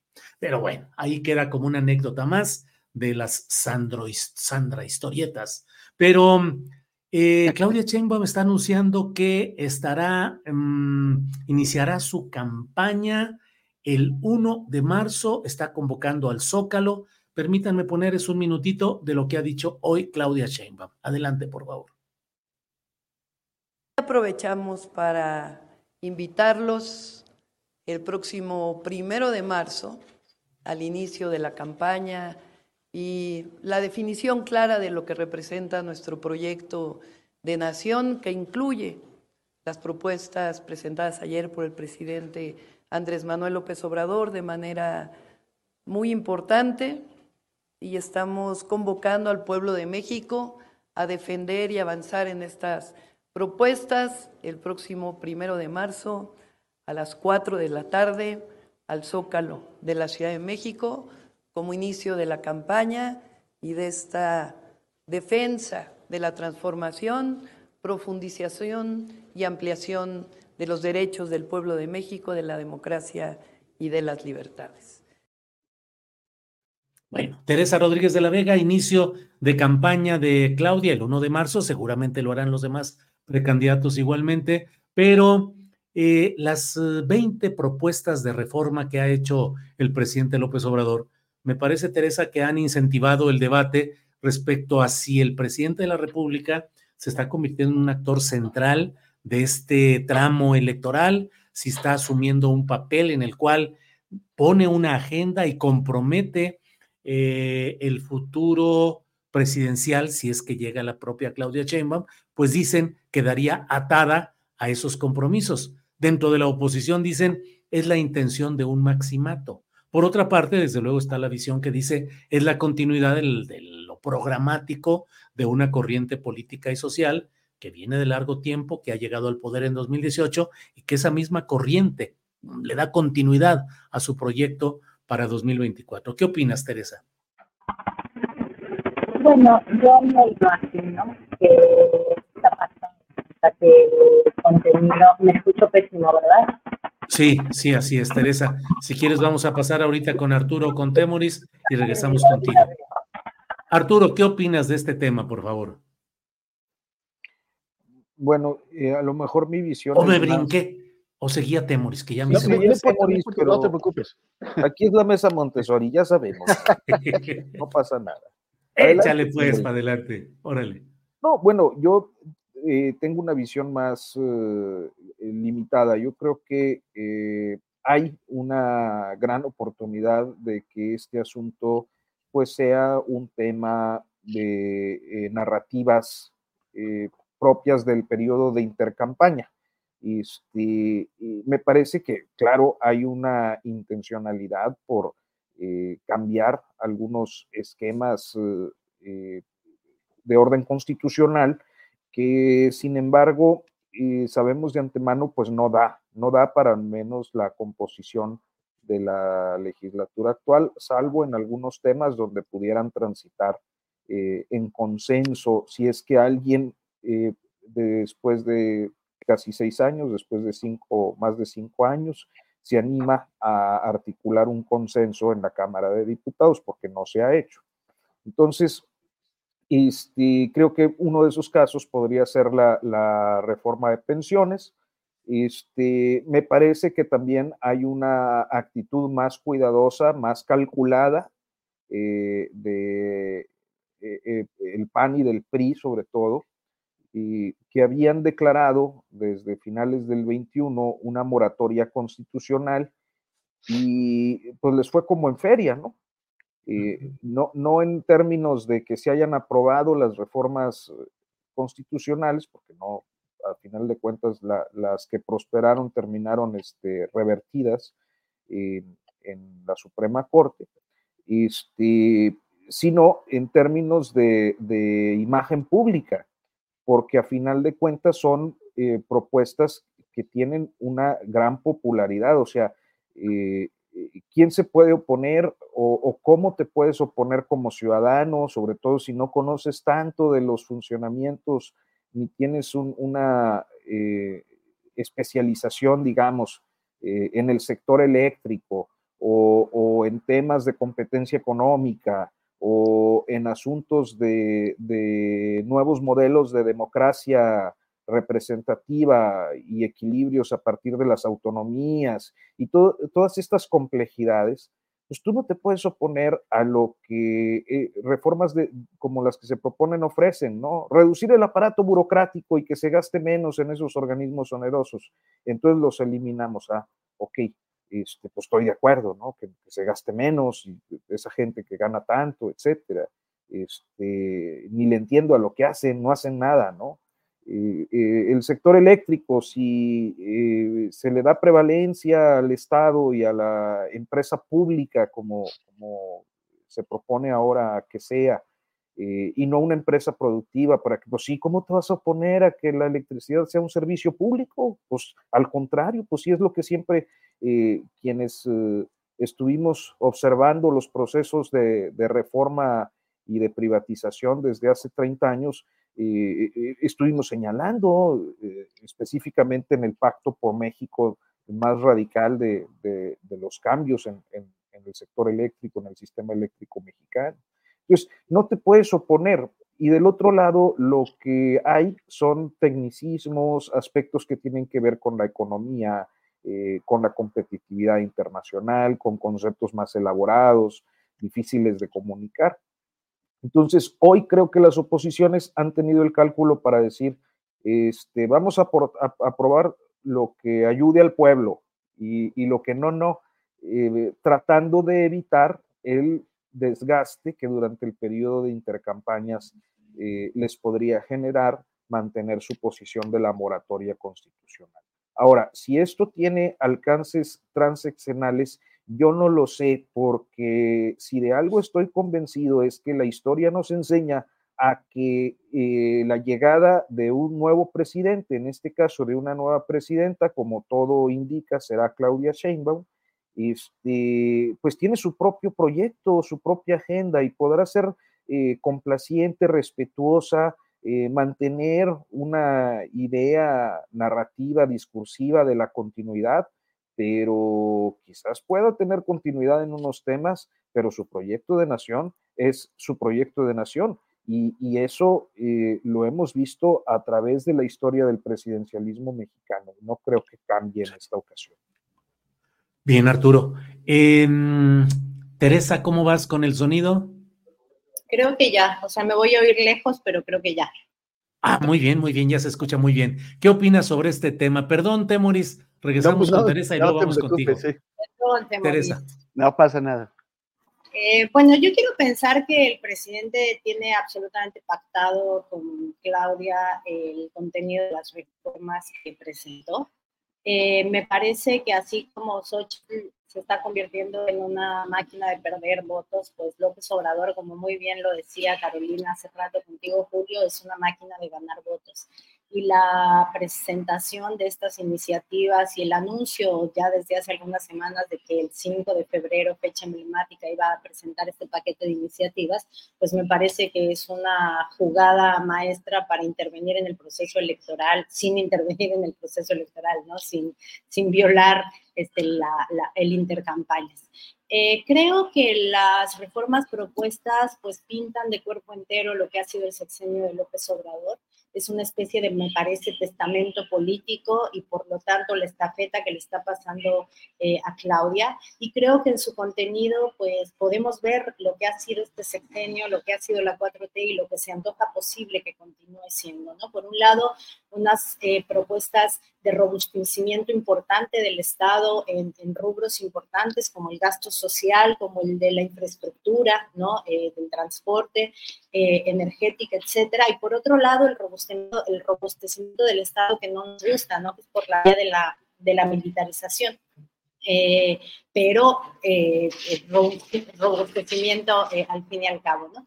Eh, por otro lado, un conjunto de reformas que tienen pues estas como eh, contenidos discutibles en términos de su nivel de precisión, ¿no? Es decir, como que no creo que el estilo constitucionalista esté muy contento respecto a que incluso la palabra vapeador esté en el texto constitucional, parecería que no es necesario ser tan absolutamente específicos. Todavía está el grandísimo manto de duda que habrá que ver hacia dónde se lo lleva el legislativo en términos de si este uso ilícito del fentanilo estaría dando lugar a que se criminalice el consumo, lo cual sería eh, abrir la puerta a un esquema de prohibicionismo que sabemos que no, que no funciona y del que se supone Claudia Sheinbaum tendría una posición eh, eh, distinta a la que ha privado en la narrativa presidencial.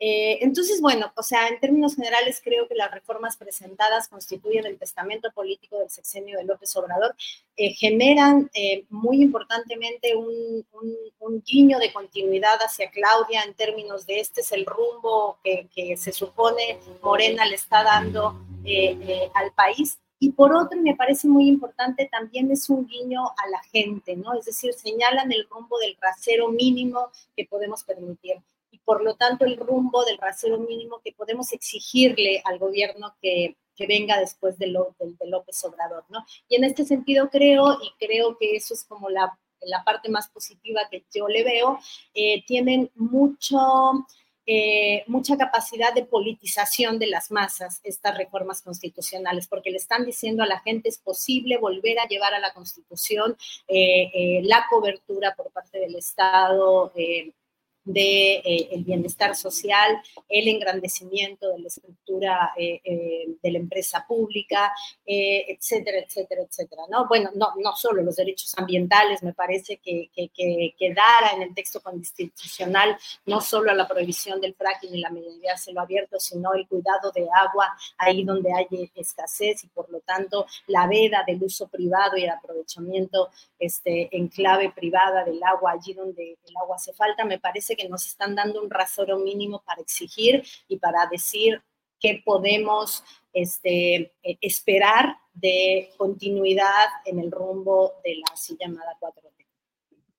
Bien, Teresa, gracias. Temoris, al fin llegamos con usted después de todo este enorme rodeo que hemos dado. Estamos ya, por favor, atiendan lo que va a decir el joven Temoris Greco. Temoris, Em, cuarta campaña presidencial de López Obrador y un cuatro a la oposición.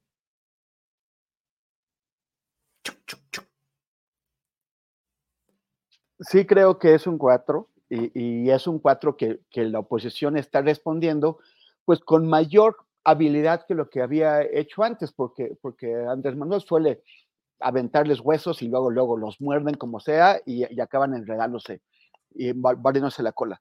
¿no? Ahora le, agarraron el bluff en lo, de, las, lo de las pensiones. Y, y eso puede ser interesante. podría incluso el, el, propio Andrés Manuel doblar la, la, apuesta. ¿Cómo le, agarraron el bluff?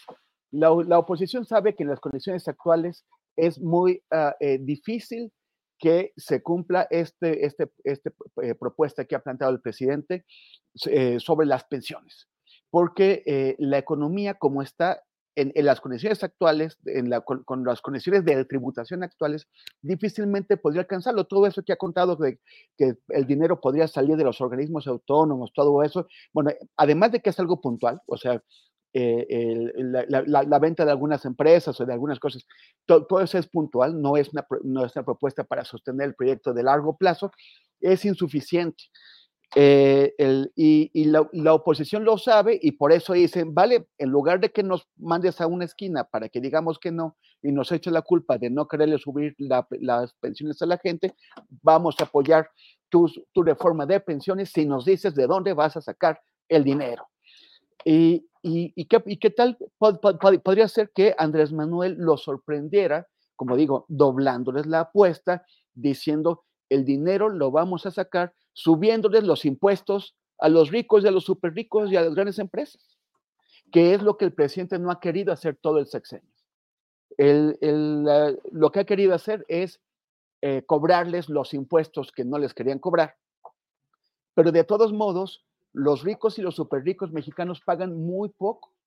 Por ejemplo, eh, Ricardo Salinas Pliego, que, anda buscando de por todas las formas cómo no pagar ni sus deudas, ni, ni, a sus accionistas, ni por supuesto los impuestos en México.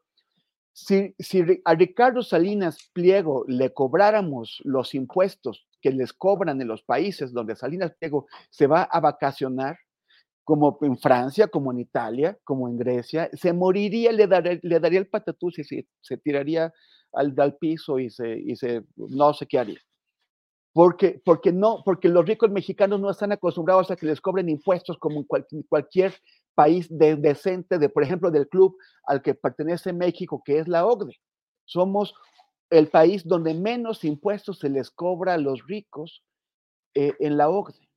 Entonces, ¿Qué tal que Andrés Manuel les, dijera, ah, sí, vale, pues vamos a pagar los, las, las, pensiones subiéndoles el impuesto a los ricos? Y ahí sí la oposición se queda, se eh, entra también en pánico y se queda sin argumentos. Pero no lo, no lo va a hacer. La, la, ahora es un, son, van, a, van a ser eh, escaramuzas con, propósitos electorales, juegos de sombra, juegos por acá, golpes por acá, por los, por los lados, pero no se va a llegar a nada porque el, realmente el objeto es influir en las elecciones. ¿Dónde puede llegarse algo?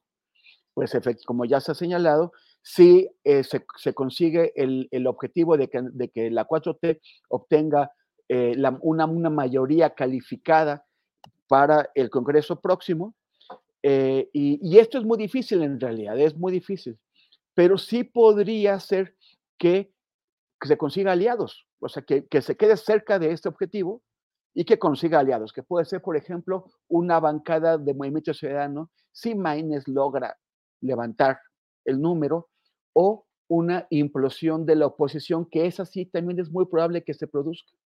Eh, van, a, van, a, tener menos lugares, hay, eh, hay menos huesitos y cartílago que repartir, ya se están dando duros, se están peleando, y pues bueno, que, que, acaben con, con, una, con una bancada dividida en el Congreso próximo y que estén dispuestos a agarrar lo que les avienten para vender sus, sus, sus votos. Entonces sí podríamos ver algunas eh, de estas reformas aprobadas, posiblemente la del Poder Judicial, posiblemente la, reforma electoral, pero eh, eh, también hay que ver si lo hacen bien, porque todos estos años han tenido una mayoría que, han utilizado con bastante torpeza, con, tanta torpeza que aprueban, han aprobado reformas con desaseo, que después es fácil para el Poder Judicial tumbarlas. Teniendo una mayoría, no han logrado hacer las, las, cosas con el aseo mínimo indispensables para brindarlas, para blindarlas ante el Poder eh, Judicial. Entonces, a ver si ahora sí lo hacen bien, si, si tienen esa mayoría, si consiguen las, las, alianzas y si hacen las, las, cosas con aseo para que no se las tumben eh, los, los jueces de la Suprema Corte. Bueno, pues estaremos atentos a todo ello. Em, dentro de otras de las revelaciones que se han ido dando en estas horas, Teresa, está el, ya recuperé el orden. Teresa, Temuris, eh, Arturo, eh, que conste que ya voy aquí en orden. Eh, Teresa, TTA, TTA. TTA, sí, sí, sí, sí, ya. eh, sí, aquí Arturo Santillano está poniendo en orden todo para que no se me vaya el avión tan gacho. Este, mm, le pidieron a, eh, perdón, eh, el discurso, los discursos relacionados en relación con el Poder Judicial, tanto la ausencia de Norma Piña en Querétaro como el discurso del ministro Alberto Pérez Dayán. ¿Qué opinas sobre ese tema, Teresa? Yo creo que el ministro Pérez Dayán fue muy valiente porque porque se paró ahí a dar un discurso absolutamente impopular que le va a redituar el redoble del repudio que los ministros y ministras de la Suprema Corte están ocasionando de por sí, que el otro día ya se manifestó en la calle contra, contra la echar para atrás eh, la, la, ley eh, energética. Eh, en ese sentido, yo por lo menos le reconozco como valentía eh, a pararse ahí frente a todo el aparato este, de, la 4T a decir eh, lo que dijo, ¿no?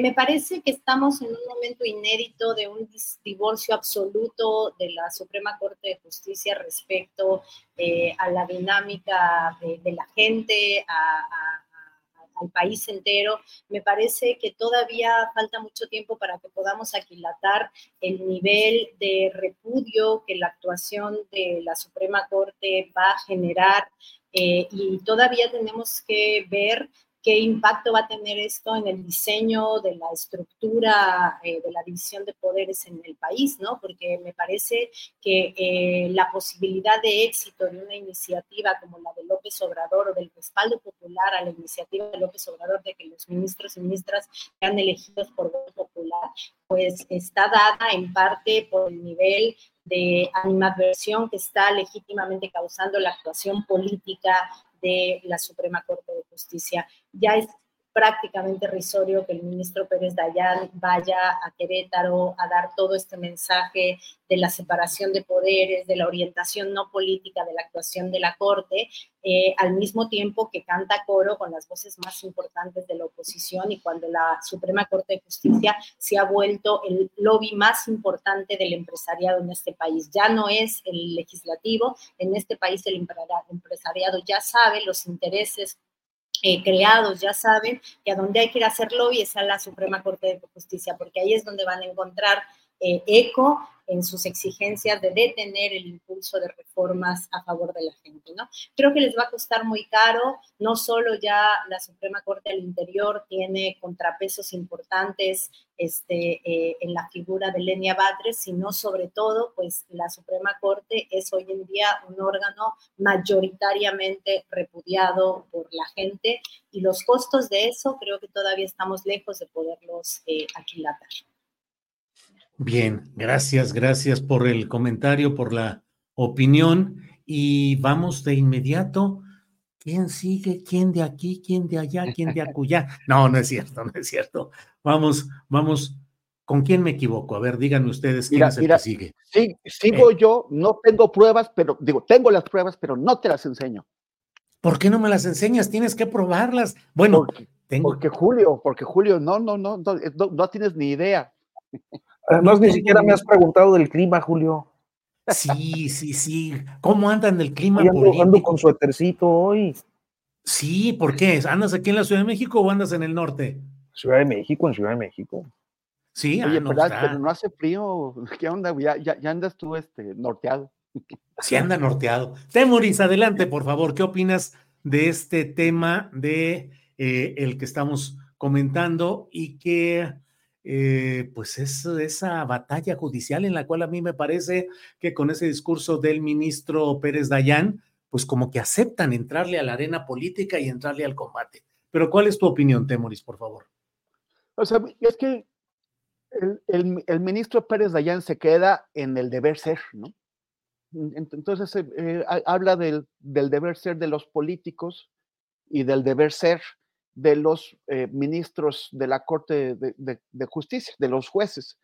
Y pues ni, en, ningún, en ningún caso ocurre así. Ni los políticos mexicanos terminan representando al electorado, como él dice, ni los, ni los jueces que llegan a, eh, eh, la, Corte representan su propio criterio legal, representan a intereses, intereses económicos, intereses políticos. Y ese es el problema. O sea, no, e, está hablando del, deber ser sin reconocer que la Corte es impopular porque simplemente no ha cumplido con su función, no ha estado a la altura de las expectativas que, tiene el pueblo, el pueblo de México sobre ella, porque el deber ser que él enunció no se corresponde con la realidad de él y de sus compañeros, ni del, ni del sistema judicial en general se está planteando una reforma de, esa que, es, se puede debatir si es la mejor reforma, si son, eh, si es la, si son las mejores ideas, si, si va a funcionar mejor que, la manera actual o vigente de elegir a los ministros de la Corte y, en general a los, los, a los, a los jueces. Pero, pero lo que es claro es que estamos en estas condiciones, se está debatiendo la reforma del Poder Judicial porque el Poder Judicial ha fracasado en conseguir la confianza de la gente, la confianza del pueblo de México, a la que, al, que no quiere, al que no aspira a representar, según el propio Dayan, pero que, pero que tampoco, pero que ve que tampoco representa eh, criterios limpios de intereses al, momento de, de, interpretar la ley. Entonces, no, a ver, ya, señor ministro Pérez Dayan, fracasaron, no confiamos en ustedes. Necesitamos buscar alternativas.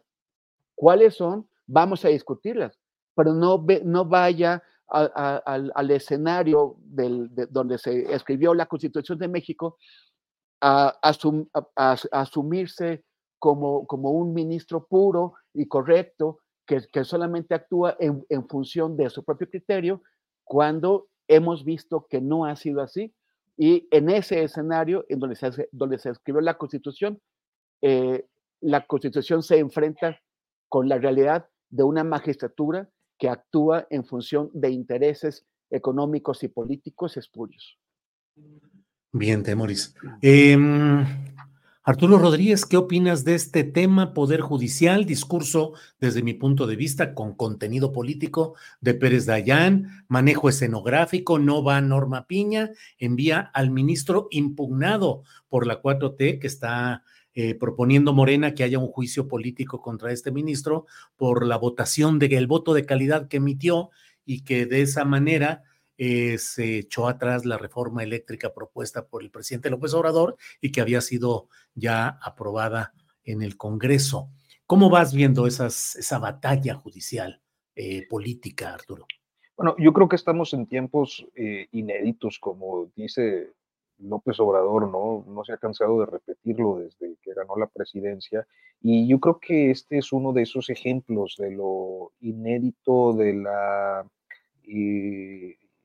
pues eh, ahora sí que de los equilibrios entre los tres poderes, eh, las diferencias que se dan y que se expresan a través de lenguajes simbólicos, la no asistencia del, titular del Ejecutivo a la ceremonia, eh, la no asistencia de la presidenta de la, de la Corte, el envío de, de, un ministro impugnado, pues nos deja ver que hay diferencias severas entre los dos poderes o entre la mayoría del, Pleno del Poder Judicial y, el titular del Ejecutivo, que es algo pues eh, que pudiéramos tomar como, como una obviedad, dadas las circunstancias de los últimos meses o del último año, y, que sin embargo eh, me parece que forma parte de algo que tendríamos que ver con naturalidad en el juego democrático, o sea, eh, justamente la, división de poderes es para eso, ¿no?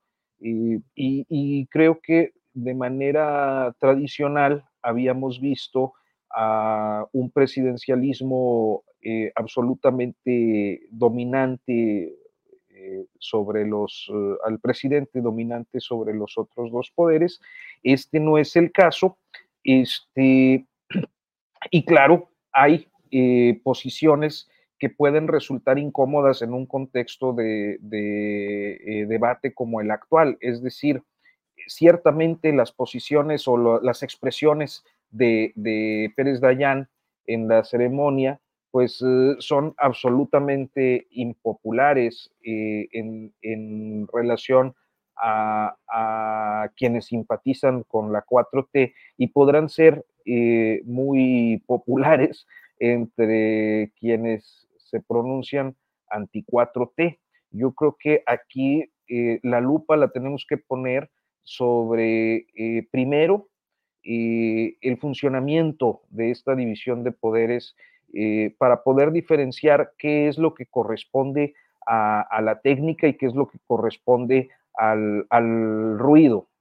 ya lo decía Temoris hace unos momentos, legislaciones que se aprueban, que se envían con desaseo, se mayoritean este, por, pues, porque se tiene la mayoría, pero eso no quiere decir que estén eh, siguiendo la técnica legislativa y la técnica jurídica necesaria para que pasen un criterio de constitucionalidad. Entonces, a la hora de llegar a la Suprema Corte, ciertamente puede haber intereses económicos eh, eh, o ideológicos prevalecientes, las cortes, el Poder Judicial suele ser en, la mayoría de las democracias muy conservador. El caso de Estados Unidos es sin duda eh, evidente este, e histórico, pero este, eh, también del otro lado, si se ponen las condiciones para que cuenten con los argumentos para revertir cosas, pues sucede lo que, lo que ha venido sucediendo.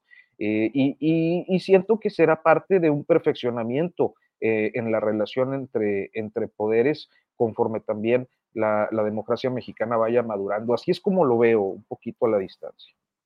Bien, gracias.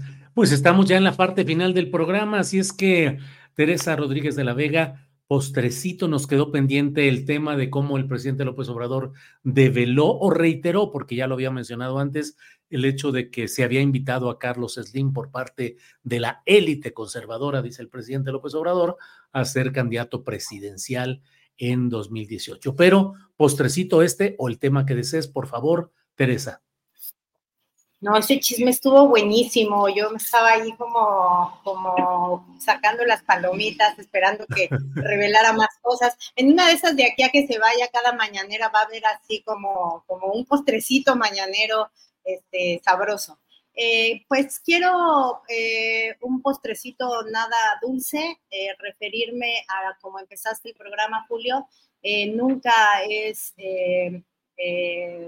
bueno este, como alegrarse por un accidente en el, como el que, perdió la vida el expresidente chileno, pero para mí este es un momento de recordar a los más de 400 jóvenes que perdieron eh, ojos en la brutal represión encabezada por Sebastián Piñera en contra de las movilizaciones de jóvenes chilenos.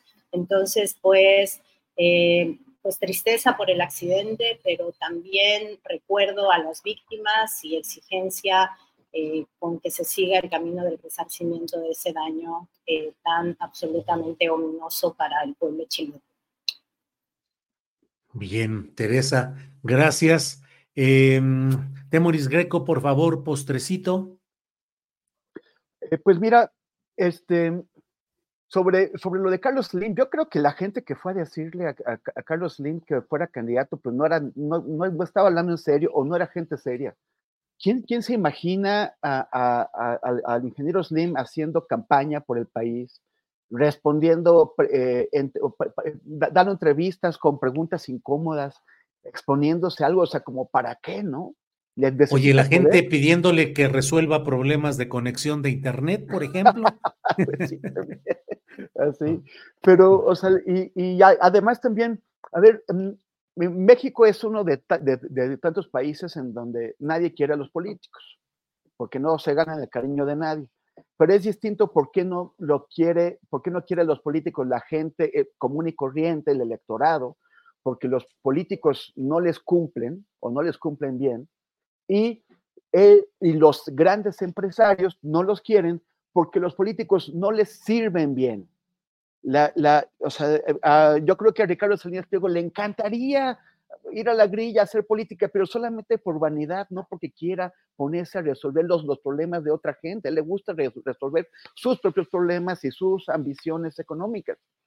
Eh, entonces, por eso no lo hace, porque él, él entiende que los políticos deben estar al servicio de quien los patrocina, pues que son los grandes empresarios. ¿Por qué se querría un hombre que es pues más modesto, menos eh, menos eh, ostentoso que, Ricardo Salinas Pliego, como es Carlos Slim, pues, ¿por, qué, ¿por, qué, quería meterse eso? A mí me parece que, que, que si alguien lo hizo, pues no, no estaba siendo serio o, no, o no entiende pues cómo, cómo funciona las mentalidades allá arriba. por el otro lado, pues postrecito, este, pues un poquito de, comentarles qué es, lo que, lo que seguimos haciendo en, en mundoabierto.info.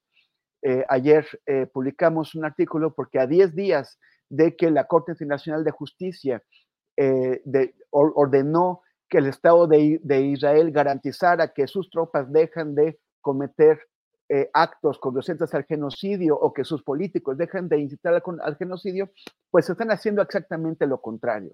Y eh, un nuevo análisis que realizó un equipo de la, de la, de la BBC sobre eh, imágenes satelitales ya eh, demostró que entre, entre, cinco, entre la mitad o seis de cada diez construcciones de Gaza han sido destruidas y, o, están seriamente dañadas y, que, que está la, crisis humanitaria de, de pues desplomándose, pero mientras tanto Estados Unidos, Alemania, Gran Bretaña, Francia, Italia y otros países cómplices del genocidio están atacando y saboteando a la agencia de la ONU que se encarga de atender a los refugiados palestinos, le están saboteando bajo cargos falsos, porque también eh, medios británicos, dos, dos medios británicos, Sky News, que es, que es privado y que además pertenece a una cadena totalmente de derechas, y Channel 4, que es público, han analizado las supuestas pruebas que,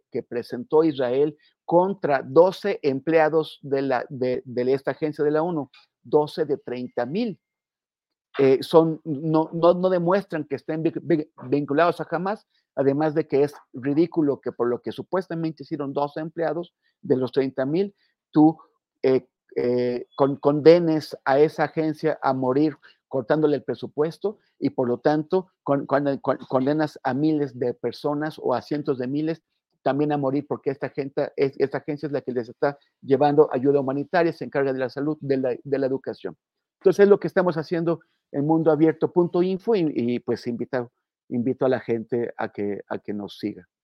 gracias. Muy bien, ahí están. Arturo Sánchez por, poner este. Ahí están las referencias. Bien, eh, bueno, pues seguimos adelante. Arturo Rodríguez, por favor, postrecito, ahora sí, final, final. Yo, fíjate que hay, hay eh, es un comentario eh, a propósito de esto de lo de Slim. hay gente que a veces no entiende los momentos del país. Creo que es el caso de quien pudiera proponerle a Slim eh, ser, haber sido candidato en el 18, yo creo que ahorita ya no, pero, eh, y quienes hayan él mismo estimulado la idea de una postulación de Ricardo Salinas Pliego, porque el momento del país no está para eso, no está para los grupos oligárquicos, no está ni siquiera para los apellidos de, eh, rancia, raingambre, ¿no? Como Ebrard o Krill, este, que, son nombres que han estado en nuestra eh, escena pública desde el siglo XVIII, XIX. Eh, porque el ánimo del país está en otra parte. No, no es casual que en un intento, por lo visto hasta ahora fallido o infructuoso, pero un intento, eh, las oposiciones hayan promovido a una persona que se autoadscribe indígena eh, y que eh, presume una historia de movilidad social, porque ese es el momento del país, el de buscar perfiles más próximos, más cercanos a lo que somos la mayoría de los ciudadanos. Me parece que Salinas Pliego lo calculó bien, pero esto no quiere decir, y, y me parece que también es importante observarlo en este momento, no por el 2024, sino por el 30 o el 36, que hay momentos en los que los países sí, eh, en una lógica pendular, cambian de un extremo a otro.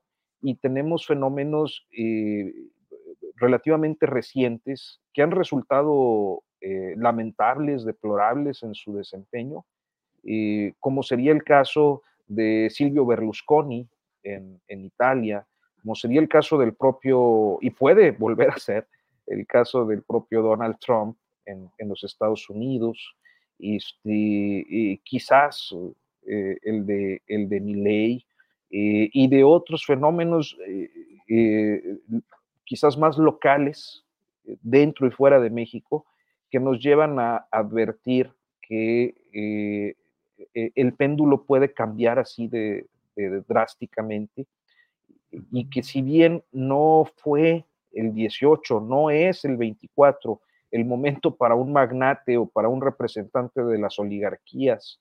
Eh, sí puede serlo en otro momento y, que eh, eh, tener en el panorama que casi siempre esos ejercicios han salido bastante mal. dicho eso, pues bueno, no me queda más que agradecerte, Julio, como siempre. reconocer mucho tu trabajo. A mí me ha gustado mucho lo que has hecho siempre. Digo, no, no, no, no, quiero sonar, este, una vez lo dije con una colega, compañera, eh, este, yo te leo desde que estaba chiquito, pero... Así es, niño Arturo. Creo, que se ofendió y, la verdad es que estaba siendo muy sincero, pero este, siempre con mucho respeto y mucha admiración a tu trabajo. Me gustó, me ha gustado mucho la forma en la que eh, pues eh, marcaste buena medida agenda con todo este tema del seguimiento al caso de las publicaciones de ProPublica, Dochevele y, y, etcétera. Este, porque creo que eh, eh, estás haciendo el periodismo que eh, el ciudadano necesita, que es el periodismo que esclarece, que da respuestas, que interpreta, más allá del ruido político, qué es lo que hay, cuáles son los hechos, cuáles son las pruebas. Y ahorita que digo lo de las pruebas, perdón mi desliz, pero en el chat le decían a, a Temoris, enséñalas, supongo que las pruebas. Este, pero bueno, el caso Arturo, Arturo, por favor, me sonrojas. Quería yo hacer este, esta, esta mención que me, parece válida, eh, no, no porque estemos aquí haciendo un club de halagos mutuos, sino porque creo que cuando hay eh, hechos periodísticos y trabajo eh, periodístico, es necesario advertirlo, observarlo, hacerlo notar, porque es justamente lo que la opinión pública necesita, la información pura y plural y abierta y, concreta, precisa, que cumple con los criterios de nuestra profesión. Así que con esto, pues un abrazo, un gusto, Teresa, te voy a decir prima, Teresa Rodríguez, Arturo Rodríguez, Rodríguez colonizando Astillero Informe. Muy bien. Arturo, gracias por tus palabras, que las aprecio mucho, de verdad. Gracias. Oye, oye a, mí, a mí sí me, sí me indignó la, la, grosería, la majadería. O sea, yo, yo, estaba así, ay, pero qué paciencia, Julio, qué bárbaro. O sea, sí. sí. Franciscana, diría el, yo. El, el, engreimiento, ¿no? O sea, una soberbia así. Desastrosa. Sí, sí, sí. Pero bueno, son los años ya, Temores, ya lo hace que uno sea más pausado y más tranquilo. Gracias, gracias, muy amables. Teresa, gracias. Arturo, gracias. Temoris, gracias. Nos vemos pronto. Hasta pronto. Gracias, gracias. Hasta, pronto. Chao. Bien, son las 3 de la tarde con cuatro minutos, 3 de la tarde con cuatro minutos. Ya estamos en el final de este programa.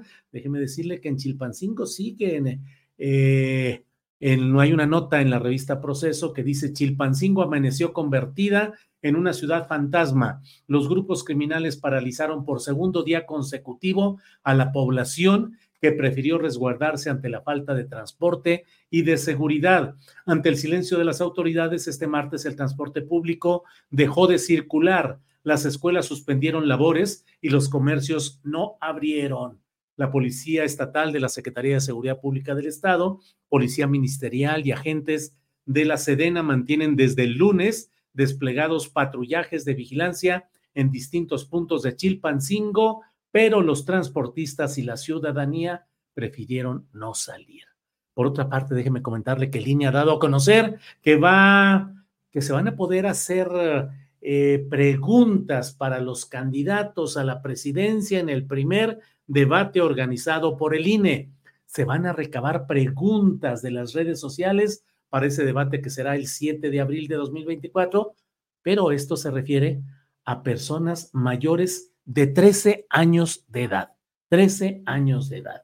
Y establece el INE la regulación de las preguntas que deben eh, la regulación de los requisitos que debe tenerse en este tema. El plazo de la recepción de preguntas comenzará el 20 de febrero a las 7 de la mañana y va a terminar el 21 de marzo en el último minuto, a las 23.59. Así es que de 13 años, ya sabe que personas mayores de 13 años podrán formular preguntas a través de redes sociales para que algunas puedan ser incorporadas en el debate correspondiente. Y pues cerramos esto con una continuidad del mismo libreto que hemos hablado una y otra vez.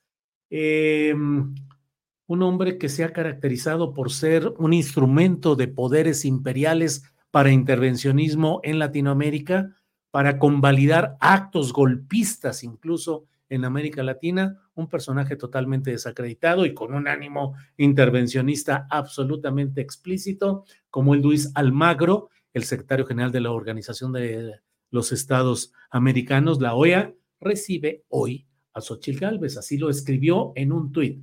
Ah, perdón, ya, lo ha, ya, lo, ya la ha recibido y dice, recibí a candidata a la presidencia de México por el Frente Amplio Xochitl Gálvez, con quien dialogamos sobre situación política regional y nacional, sobre la base de los pilares de democracia, seguridad, derechos humanos, desarrollo, así como próximo proceso electoral en México y la observación electoral internacional del mismo. Pues así anda Xochitl Gálvez solicitando intervencionismo, aliados para el combate que en lo electoral no ha podido sacar adelante hasta este momento en el escenario netamente nacional. Bueno, pues tenemos como siempre, recuerde que a las 5 de la tarde estará eh, el gran Paco Cruz, el gran periodista, a las 5 de la tarde en su videocharla cruzada eh, y yo estaré a las 9 de la noche en una videocharla astillada. Voy a tratar de platicarle cómo le hizo el presidente López Obrador para agenciarse una virtual, si no disculpa, cuando menos... Eh, eh, compensación o entendimiento con Estados Unidos respecto a esta acusación de el presunto dinero a la campaña presidencial de 2006. Logró eso, logró eh, conseguir que eh, el presidente Biden dialogara cuando López Obrador ya había dicho que no iba a recibir a la comisionada con la que ya se ha reunido. Bueno, pues vamos a platicar de todo ello a las 9 de la noche en la videocharla astillada. Y por esta ocasión, muchas gracias a todos quienes nos han dado sus likes o me gusta, eh, quienes han tenido una muy eh, importante presencia a lo largo de este programa. Gracias y nos vemos pronto.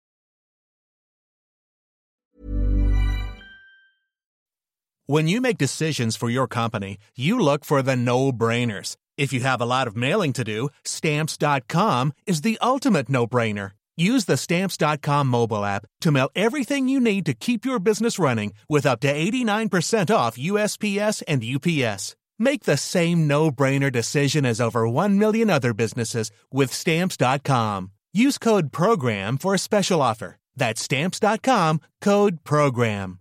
¿No se merece tu familia lo mejor? Entonces, ¿por qué no los mejores huevos? Ahora, Egglands Best están disponibles en deliciosas opciones. Huevos clásicos, de gallina libre de jaula y orgánicos de Egglands, que ofrecen un sabor más delicioso y fresco de granja que le encantará a tu familia. En comparación con los huevos ordinarios, Egglands Best contiene la mejor nutrición como 6 veces más vitamina D, 10 veces más vitamina E y el doble de omega 3 y B12. Solo Egglands Best. Mejor sabor, mejor nutrición, mejores huevos. Visita egglandsbest.com para más información. Para que te enteres del próximo noticiero, suscríbete y dale follow en Apple, Spotify, Amazon Music, Google o donde sea que escuches podcast. Te invitamos a visitar nuestra página julioastillero.com.